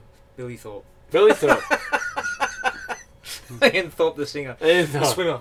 three or four favorite albums of today, Today, or as of today, or you if know, I could all choose time. my top three album, Let There Be Rock, ACDC. Mm. East, Cold Chisel, Cedar Grove, Jeff Lang. Mm. Interesting. Okay. Your top three or four favorite sporting teams. Parramatta Eels, Rugby League. Come on. And last question: uh, Who is your f- who is your biggest inspiration slash hero? Malcolm Young would be my hero. Mm. just a really good work ethic Yeah, and a good musician. he was the one running ACDC. and seemed like he had his shit together. Yeah. Had the vision, but yeah, worked hard, and he seemed like an. uh, He from was what I can gather, he was a nice guy. He was writing the music. He was booking the shows. He was running that whole band. Angus was like the, they, and even Angus says that he's a better. gu- That Malcolm was a better guitarist than Well, Angus. Yeah, he was. He just didn't want to show off. Didn't and he wanna- was humble. Yeah. I, I don't like. I don't like um, people that aren't humble. Yeah. Well, I don't want to listen to them too much. I might respect them as for how, their abilities, but it stops there. Second hero, Jesus. Uh, three, Are you a religious man? yeah, I am. I don't praise. I often forget to pray, but yeah. How's it going? Wait. I guess Jeff Lang is a si- singer, songwriter, guitarist, which is what I kind of am Mm. um, just traveling just to do to be a full-time musician is really hard work It is. for low pay People don't realize how tough it is. It's very. you've really tough. got to want to do what you want to That's do it. right. You've got to have a passion and a and i love. feel like i haven't even started yet That's good. and i've been doing it pretty much full-time for 10 years Wow. i'm still earning shit money The future's only young, and then, you know, the new album when you get back to Australia, maybe next year. Come on, come back on the show and promote it. yeah Thank you very much. But we have a very special part of the the podcast, and I've never done this before. So the idea was because we're huge. Uh, ACDC was the first band that I ever watched live. My dad took me when I was 15 years old for the Ballbreaker tour. Um, it was an amazing show, and um, uh, my ears are still ringing from that concert, but uh, you know, such an inspiration. Um, and for Dave, especially growing up in Australia, so i remember as a kid coming up but before that for me going from the central coast coming into sydney and seeing all the factories go from uh, you know the national park along the mm. F3 or M1 now coming into there and for me that was sort of ACDC territory definitely, and the, I agree. I bought my I bought Malcolm Young's sig- signature guitar Mm, was the told gr- that the I got- Gretsch. I got the Gretsch Malcolm Young signature duojet and I was told I got the very first one in Australia I had to wait three months for it to be made Wow, ordered, ordered. but I can't prove that was the case but that was in 2003 for any guitar freaks I think it was 2003 wow, 3,800 I paid for it then. wow. But the new ones, which are made by the custom shop, because I've been looking and I've been thinking about another one, right? But which is exactly identical. They're like ten thousand dollars US. He doesn't have like a pickup in the Gretsch, right? Like, like no, yeah, it's just got the the, takes it um, out. the front pickup, but it hasn't got the, the neck or Right. the, the middle there. makes that's it been really routed out. clean, like a clean sound, like a still got a bit of kick to it, but It's kind of hollow, but yeah. I don't. Should we get too technical? Now, but they Technical. say they say that the one pickup, all the the strings go to the, the that one pickup's magnet. right. as opposed to being over three. But that's just the sound he wanted. But I've, I, I'd like to get one one day because yeah, Malcolm Young is my guitar hero. Humble and it's all about the feel. Yeah, that's right. Yeah, the groove and the feel. And uh, yeah, I just wanted to say that ACDC, I think I've seen them ever since that. that It's funny how Dad took me to my first ACDC show. And then after that, when they came back, maybe five years later, I took him to that show. And then I took him to the next show as well. So it's just funny how. Um, and maybe in the future, if they're still going, I can take my unborn son to ACDC and your unborn. Yeah. Yeah. We can take him to an ACDC oh show. Oh, my God, we better hurry up. We gotta hurry up. And they just brought a new album. Come on, it sounds great. yeah, but I know. I know. I know, Angus. How old? Hey, we better how old's hurry up Angus? anyway. How old's Angus? Sixty-five or something? Yeah. I don't know who's counting. He's still in. His, Uh, he's still pretty young. He still wears a school suit all the time, huh? As long as Angus is is uh you know Oh yeah, but you kicking gotta and keep rocking. the whole band together. Oh, they got Phil Rudd back. Got they Phil they Rudd got uh, Cliff Cliff Williams back on. Brian Johnson's back in the band. So that Uh, And that's Stevie Young's filling in. oh, that, that's as original as you can get. Temporarily. So that's great having Phil Rudd in the band. permanently. yeah. Yeah. He's had a few things, but yeah, we're both very, very Big, big, fans. very, very big ACDC fans. Obviously, being from Australia and uh, being able to, s- you've seen him play Yeah, I saw them two nights in a row. I think it was a stiff upper lip tour. in Sydney. I always thought it was the Ballbreaker album. but I was too young. So um, that was '96, right? Ball Breakout came out. 96, yeah. So no, it would have been the stiff upper lip tour. I, I, I was yeah. I was. Here's you know what I did. I was doing carpentry on the Central Coast, a place called Niagara Park. I was a second year apprentice, and normally I'd be a, a good employee and pack every, all the t- boss's tools up and the other carpenters. I just I just got out of there. It's like I'm going ACDC, motherfucker. Um, and I just left all the tools on the all over the lawn. I just drove off. it was, anyway, it was It was so, so, it was worth it, totally worth it. But you know, the the, the next So night after loud. that, the next night after that, my boss went to the concert. He goes, man, I couldn't hear for a week. Yeah, that's it. I went to school and And I said, you know what? You, I'm glad you couldn't hear me for a week because you know what I called you. no, I didn't. He was a good guy. I'm being silly. I remember going to school that next day and I couldn't hear anything. It was like it was like a thousand crickets like in my ear. And I was Yeah. like, "Yeah, it was a good show. Yeah, yeah. yeah. What? Uh, Yeah. yeah, yeah." Angus was jumping around. and He was jumping on the stage and doing the, you know, the, Doing the duck walk. the duck walk, yeah. But uh, we are going to do our set list. So I- I, I gave Dave a challenge and I asked him to do a set list of what songs that he would pick if he was going to um, have ACDC, um, if he was going to pick an ACDC set. We all know, like, there's a you know, so many classic songs that they have to play in the set. Highway to Hell, Hell's Bells, Shook Me All Night Long. But uh, we're going to go a little bit away from that and pick more of our sort of like uh, songs that we like.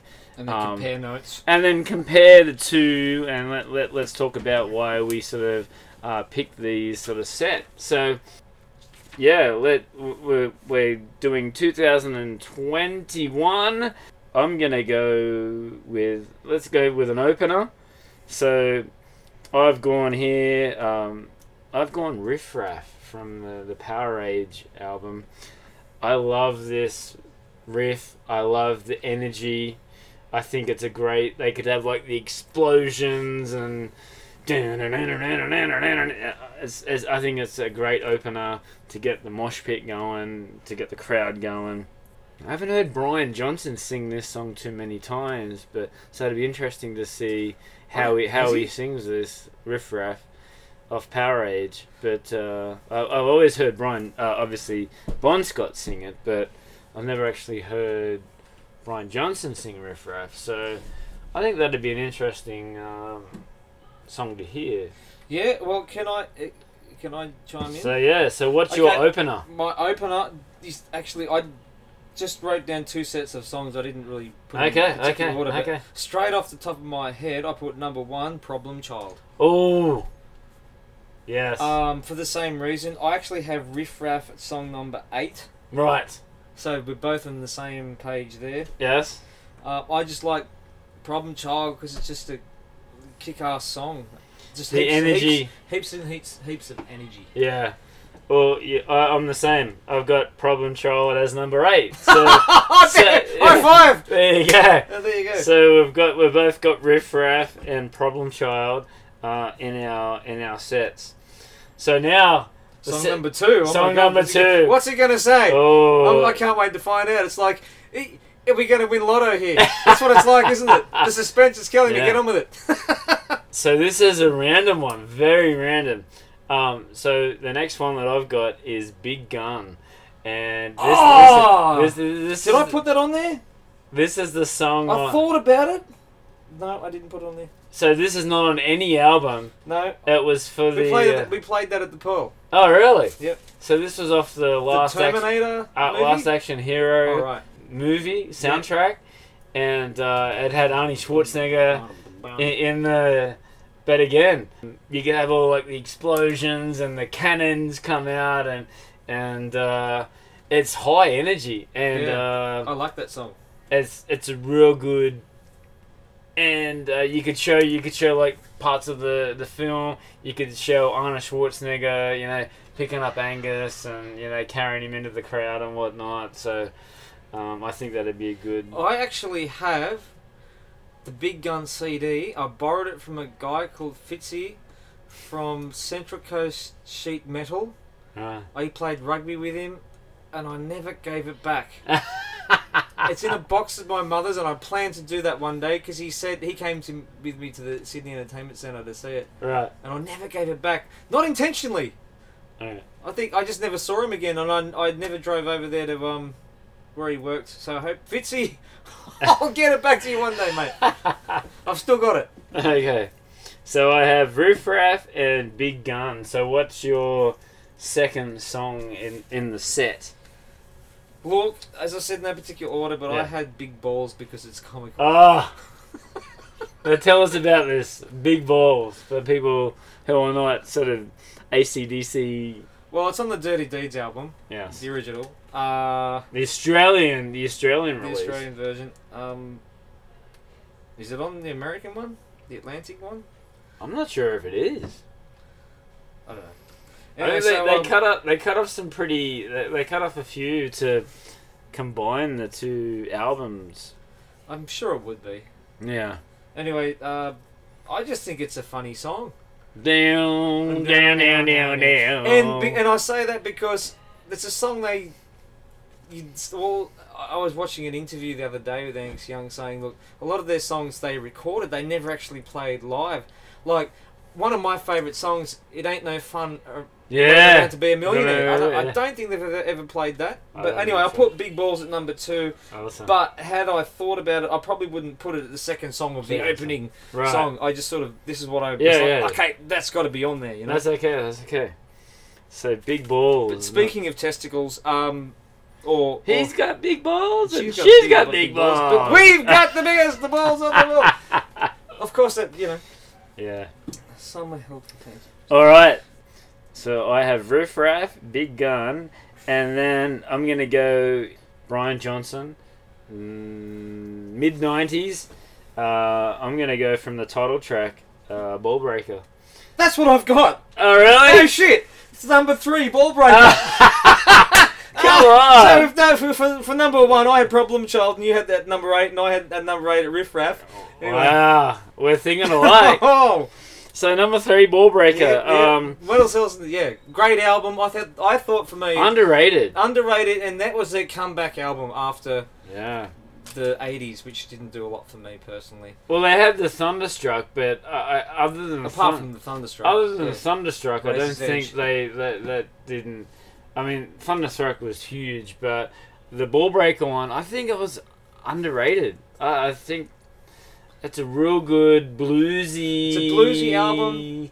but it's also got some real good uh, Rock rock and- rock, songs as And well. good guitar. I thought really good guitar riffs Mm, from Malcolm and A- Angus. yeah. Songs off that album for me that stick out are like uh, "Cover You in Oil," Hail- Yes. "Hail Caesar," um, "Whiskey on the Rocks," Mm. uh, that, that I was slow gonna- blues one. Um, it's gone off the top of my head. Boogeyman. Boogeyman. Yes. They Anyway, played but that. I put I put Ball Breaker number three just as the song. Me too. Wow. And we didn't. We didn't. We look- didn't we didn't talk about this. we at didn't all. talk about this at all. We just said put your This is top just twenty. pure song. fan instinct right here. Wow. All right. So riff raff, big gun, ball breaker. So number four. Uh, I'm going back to Bon Scott. It's a song that I've heard you play Oh, bro. at the Pearl, at the Pearl. Uh, I've got uh, "Girls Got Rhythm" Ah! off, off the uh, Yep. off the Highway to Hell album.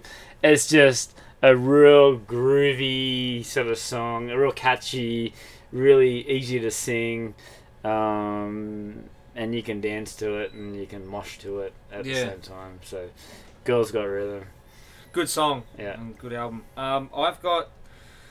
This is a bit of a slow one because I wanted to e- hear them play it live, um, and I think a lot of fans would like to hear it. It shouldn't be at number four.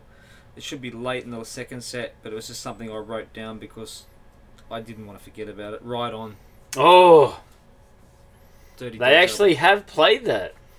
I saw them on YouTube uh, when France won the World Cup. They were playing in Paris or something, album. All right. and uh, they played their set, and then they come back out for another encore and played right on because that that's what the France uh, when they won the World Cup they Yeah. played they played right on.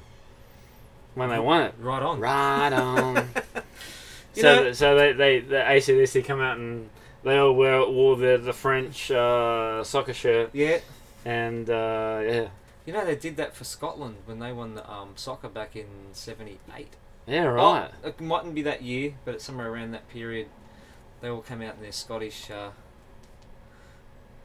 football gaunties, I should call it. Shouldn't call it soccer. Mm. Football gaunties. Yeah, So right on. right on. Oh, that's an Right on, old bro. old school. Is that from? Is Dirty that Deeds. Dirty D's? Right. And it's as far as I know, I could be wrong.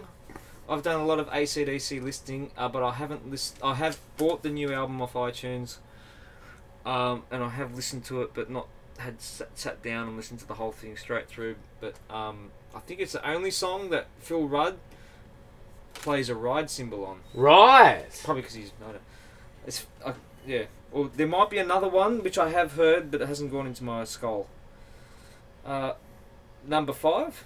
Number five. So, oh, this is a little bit uh, left field. Uh, I, I've never heard them play this one live.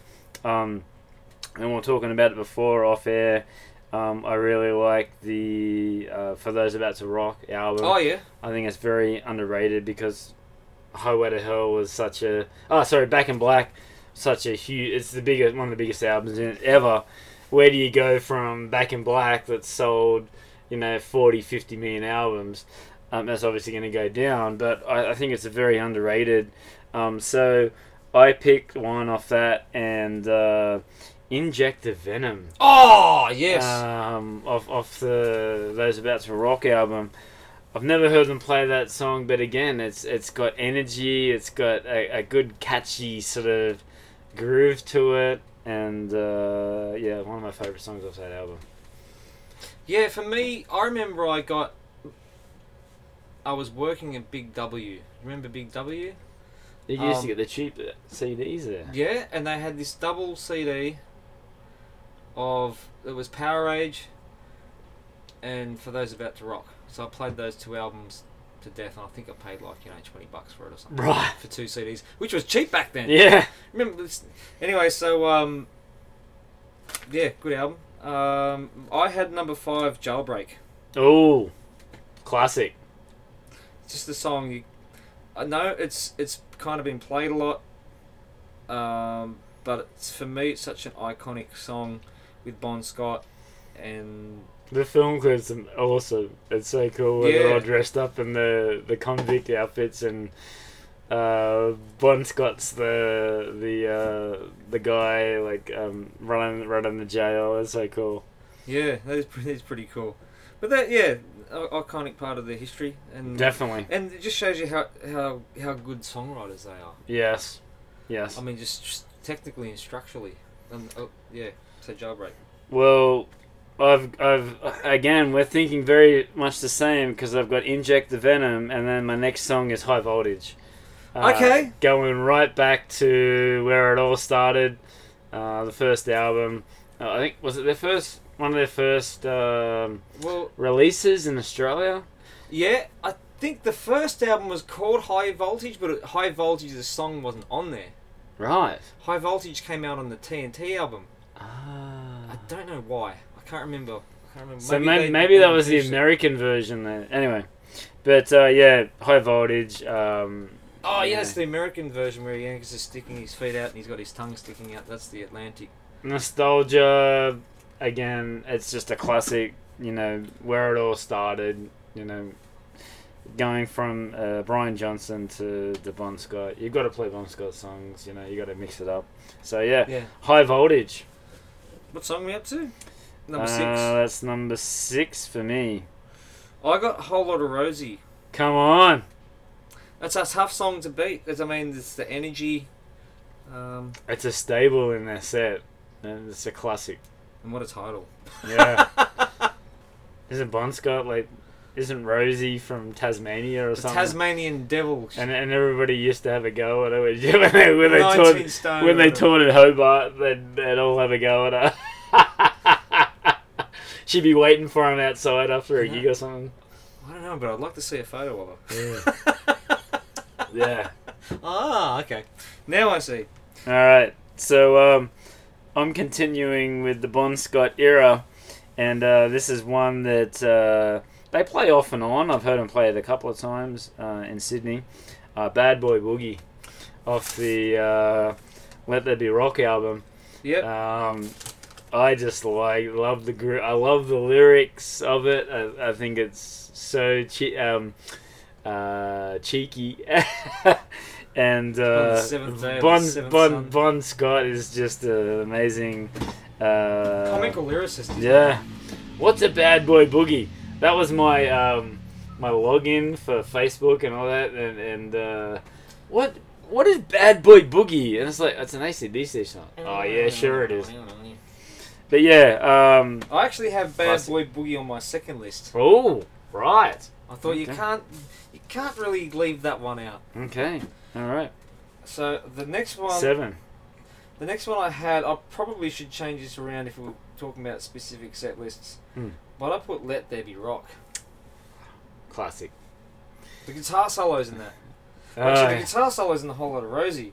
now you've played that song live, right? Yeah, it's Yeah, tough.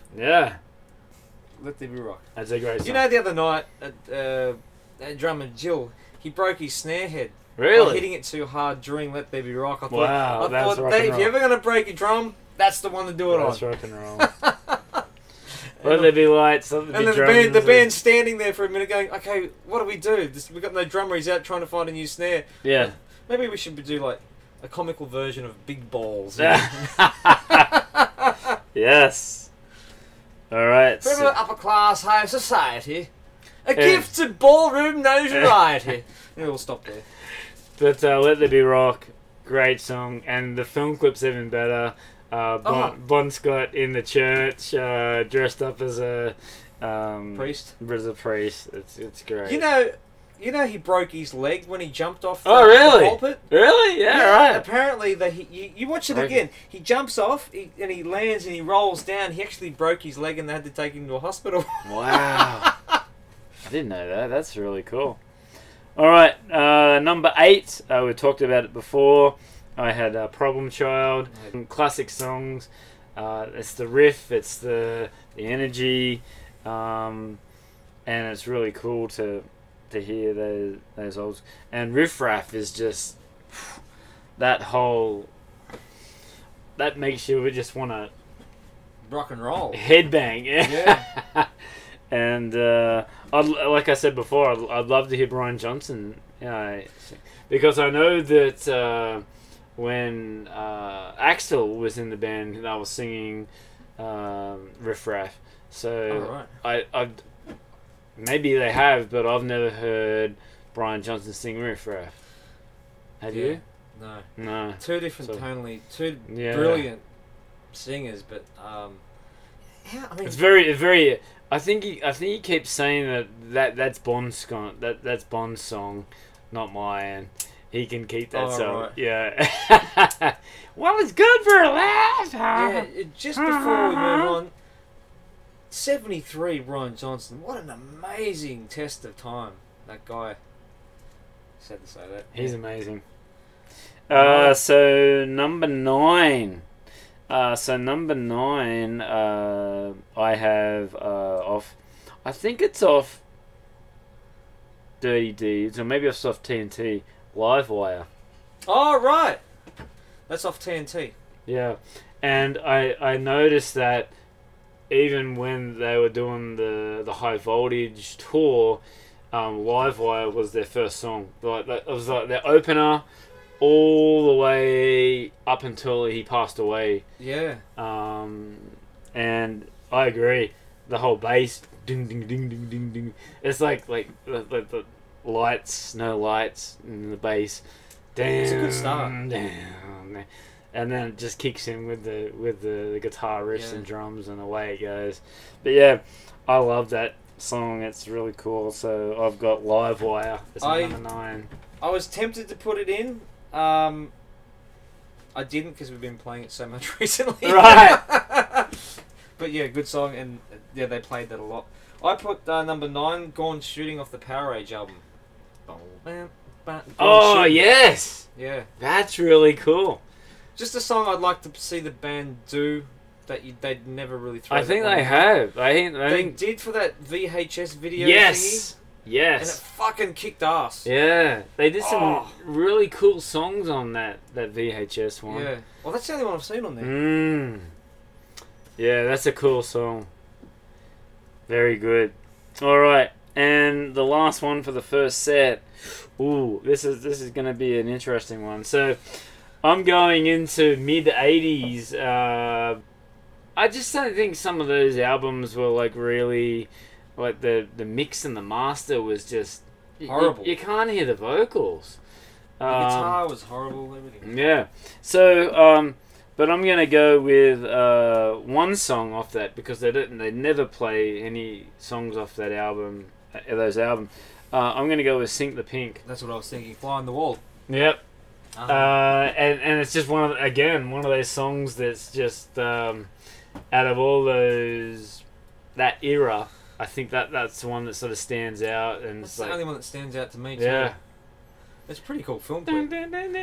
Yeah. Um, I had Sin City, Ooh, But- I didn't put. I should have put that on there. but I kind of cheated, and I put three extra songs. All right, give us. some. Um, so I had Sin City, but I thought I couldn't decide between Hail Caesar and Hard as a Rock off Ooh, off the Ball Breaker album, and then I greedily put uh, just because I'd like to hear the band play it, Baby Please Don't Go Ooh, off the very first High Vo- Voltage album.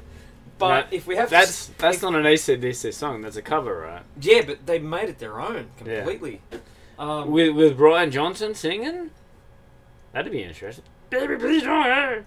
Yeah, yeah, that'd be cool. Oh, it could be. In, I, I don't know. I just put. I just want. Yeah, I want to want to hear it. But if I had to cross to ten songs, well, we're finishing on Sin City. But that's, Wow, that's a That's good. number That's a one. good finish. Yeah. So that's uh, set. I'll just go through it again. Riff raff, big gun, ball breaker, girls got rhythm, inject the venom, high voltage, bad boy boogie, problem child, live wire, and sink uh, sink the pink. I've got Problem Child, Big Balls, Ball Breaker, Ride On, Jailbreak, Holler to Rosie, Let There Be Rock, Riff Raff, Gone Shooting in Sin City. That's a good set. And uh, the next set, um, I've just pretty much, uh, if you're going to see AC, if you want to go and see ACDC, so the first one, um, obviously, is Thunderstruck. That's what I had. All right. Num song number one, Thunder Thunderstruck. Again, we didn't, we didn't uh, look at we each didn't other's collaborate here we behind didn't. the scenes. So the first one, uh, Thunderstruck, uh, when they were playing that off, off the uh, off that tour, um, so much energy. It's a great uh, diddle- uh, and w- everyone knows that diddle- you know that, Yeah. that, that that lick with the guitar lick. So um, yeah, Thunderstruck uh, definitely for me as number one for the second set. Well, I had that too, and here's a funny story. We had Roger, who was singing most of the Brian Johnson stuff Mm. at the Pearl. He went missing in action in India for a year because um, because of COVID. Wow. He couldn't come back to China. So he's American. His wife's Chinese. Um, got a son here, and um, he got stuck in India for a year. Ended up Wow. in Denmark. I think he's just recently come back, but so we haven't been able to do that one recently. Um, just because it's a difficult song to sing. But yeah, Thunder Thunderstruck for number one. Num- Number two, um, possibly one of the biggest albums ever. Uh, the title track, Back in Black. Uh, it's a classic. The riff, you have to play it if you going if you want to watch ACDC. You want to hear Back in Black. It's a good song, isn't it? I mean, like just to play that song and feel the energy live, as opposed just to listening to the to the album. Yeah. It's it's really good live. I had number two, just because I wanted to throw it in there. Mm. Um, I thought it was a cool song. It's not an iconic song so much, but stiff upper lip off the uh, stiff stiff upper Good lip. song. Yeah. Yeah. I'd like to hear that one live again. Yeah. Very bluesy Yeah, cool guitar riff, and it's different, different to slightly different feel. Yeah. Yeah. I like it. Uh, the third one, I've got like two here.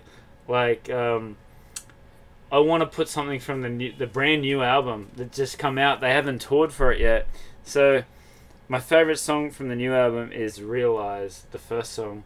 All right. Um, so I've got Realize slash Highway to Hell. Okay. I got high voltage, but you Ah, you put that in the first set. that's right. Yeah. So we picked the same.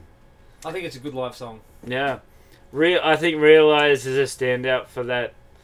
I really like the new album. There's like two or three songs that they definitely have to play when they uh, get back out there and tour. Um, I haven't heard them be uh, like they're on so many. Angus said, "What's a podcast?" it is like they can't tour, so they're they're doing all these interviews, and they said, "You want to do a podcast?" Angus said, "What's a podcast?"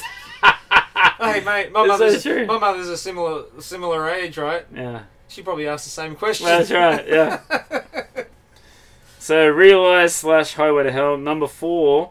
I have uh, TNT. That's what I had. Look at it, the TNT. Get the fuck. This out. keeps happening. It- It's so TNT. It's uh, you know one of their first big It's songs. very explosive. Yeah, That was a Wait, joke. yeah, Um, explosive. Um, that was one of their first singles in Australia, and it was huge. And it's got the, the whole toms and the very simple. Oi, aye. You know, you think about it, that's a very Australian way of singing. Very, very. Oi! Hey mate, what the fuck are you doing? Oi! Yeah, yeah, yeah, oi! Sit down! Hey you. Uh, number five, uh, I have Jailbreak. I think you've already talked about Jailbreak in Yes, the I first had that set. for the first set. Yep. Uh, what did you have? I had another one off the new Power Up album, Demon Fire. Ooh. I haven't. I mean, I've been listening to the songs. That's a riffy one. yeah, I just thought it was a good one that I'd like to hear live. Mm. Um, so when they do eventually, when they're allowed to tour again, um, with there's some shows, I'd like to hear that in a sentence. Yeah. Yeah, that that's gonna be. Uh, next one. Uh, I think you've also got this one as well. I have uh, Whole Lotta Rosie. Yep. Off, off the uh, Needs no explanation. Let There Be Rock. What did you have? What song are we on to? Oh, six. Shot in the dark. Ooh, that's off the new album. Uh, new Yeah, album, that's yeah, the new new album as well. Um, I I, like it. I probably wouldn't put it back to back, but I just thought it's got to be in there. Yeah, they're, they're gonna play a couple of songs off the new album, obviously. So that's that's the that was the first one from the new album, right? Yep. I think- First single. I think so. I don't remember. Right. Uh, number seven. Um, oh, classic Hell's Bells. Oh, right. You I, can't. I didn't even put that in. But You can't uh, have an ACDC uh, concert without Hells Bells. Well, you need the big bell, don't you? That's right. it's um, you, need the bell, you need Rosie, the tribute you need to the cannons for those about to rock. the tribute to uh, Bon Scott. Uh, s- yeah, Bon Scott. Um, so yeah, Hell's Bells for me. I had Hell Ain't a Bad Place to Be. Come on, yes, It's a rocking song. yeah.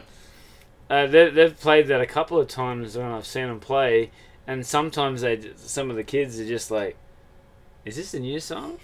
Huh? I haven't heard this one before." So- yeah. Yeah, it's a real groovy sort of song. I like it.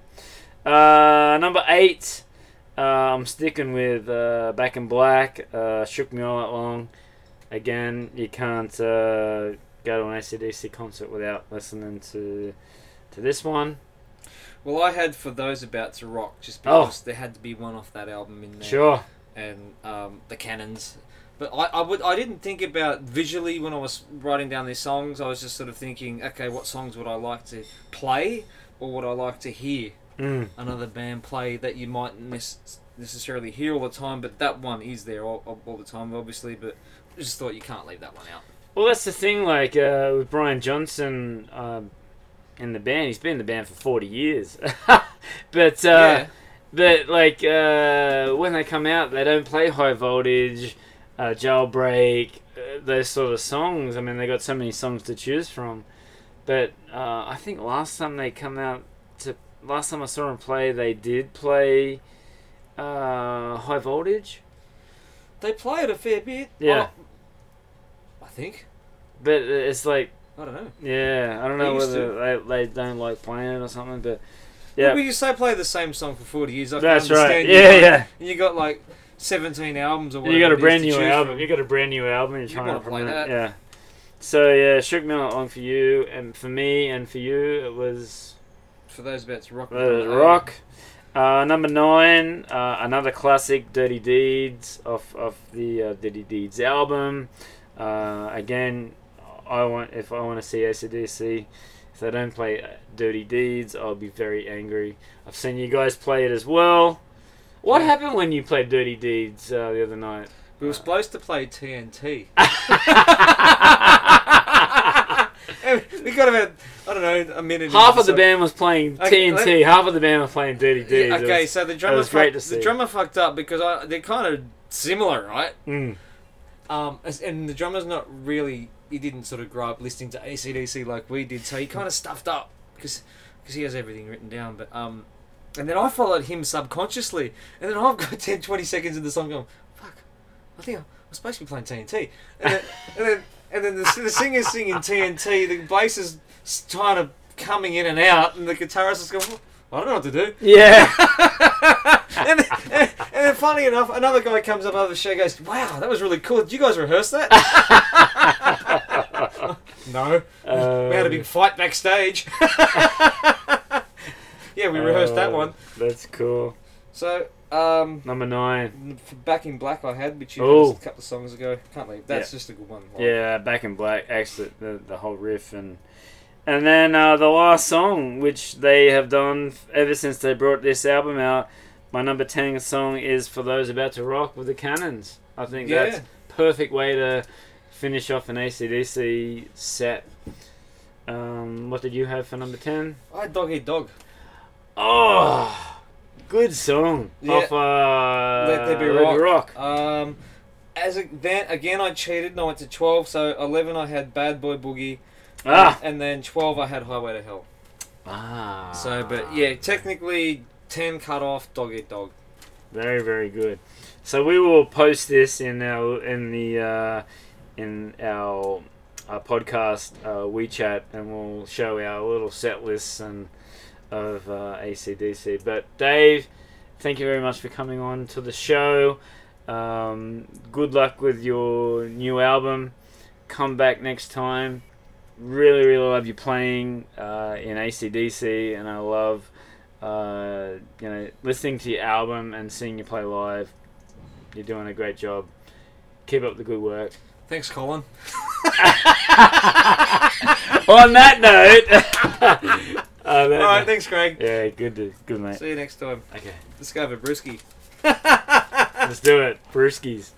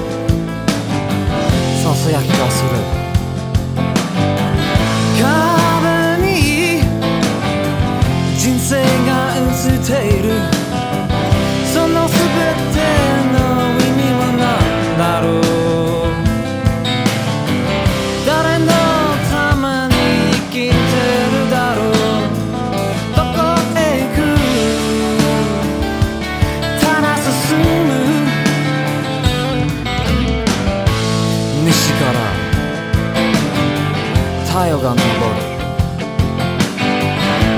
太陽は東から昇るそんなことさえ忘れるいつも同じことの繰り返し自分がわからなくなる And I wanna fly in that river Where the sky is blue And let me fly in that river Yes, I'm coming home to you. Gonna sift out that old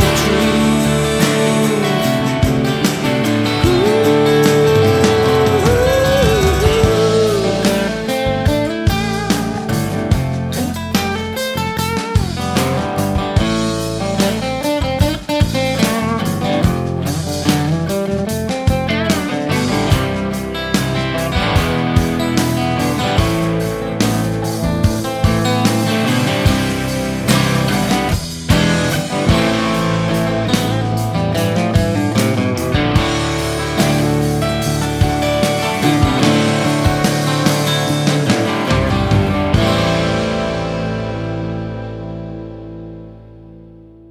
Hi, I'm Tony Fair, founder of Victorian Grooming Company.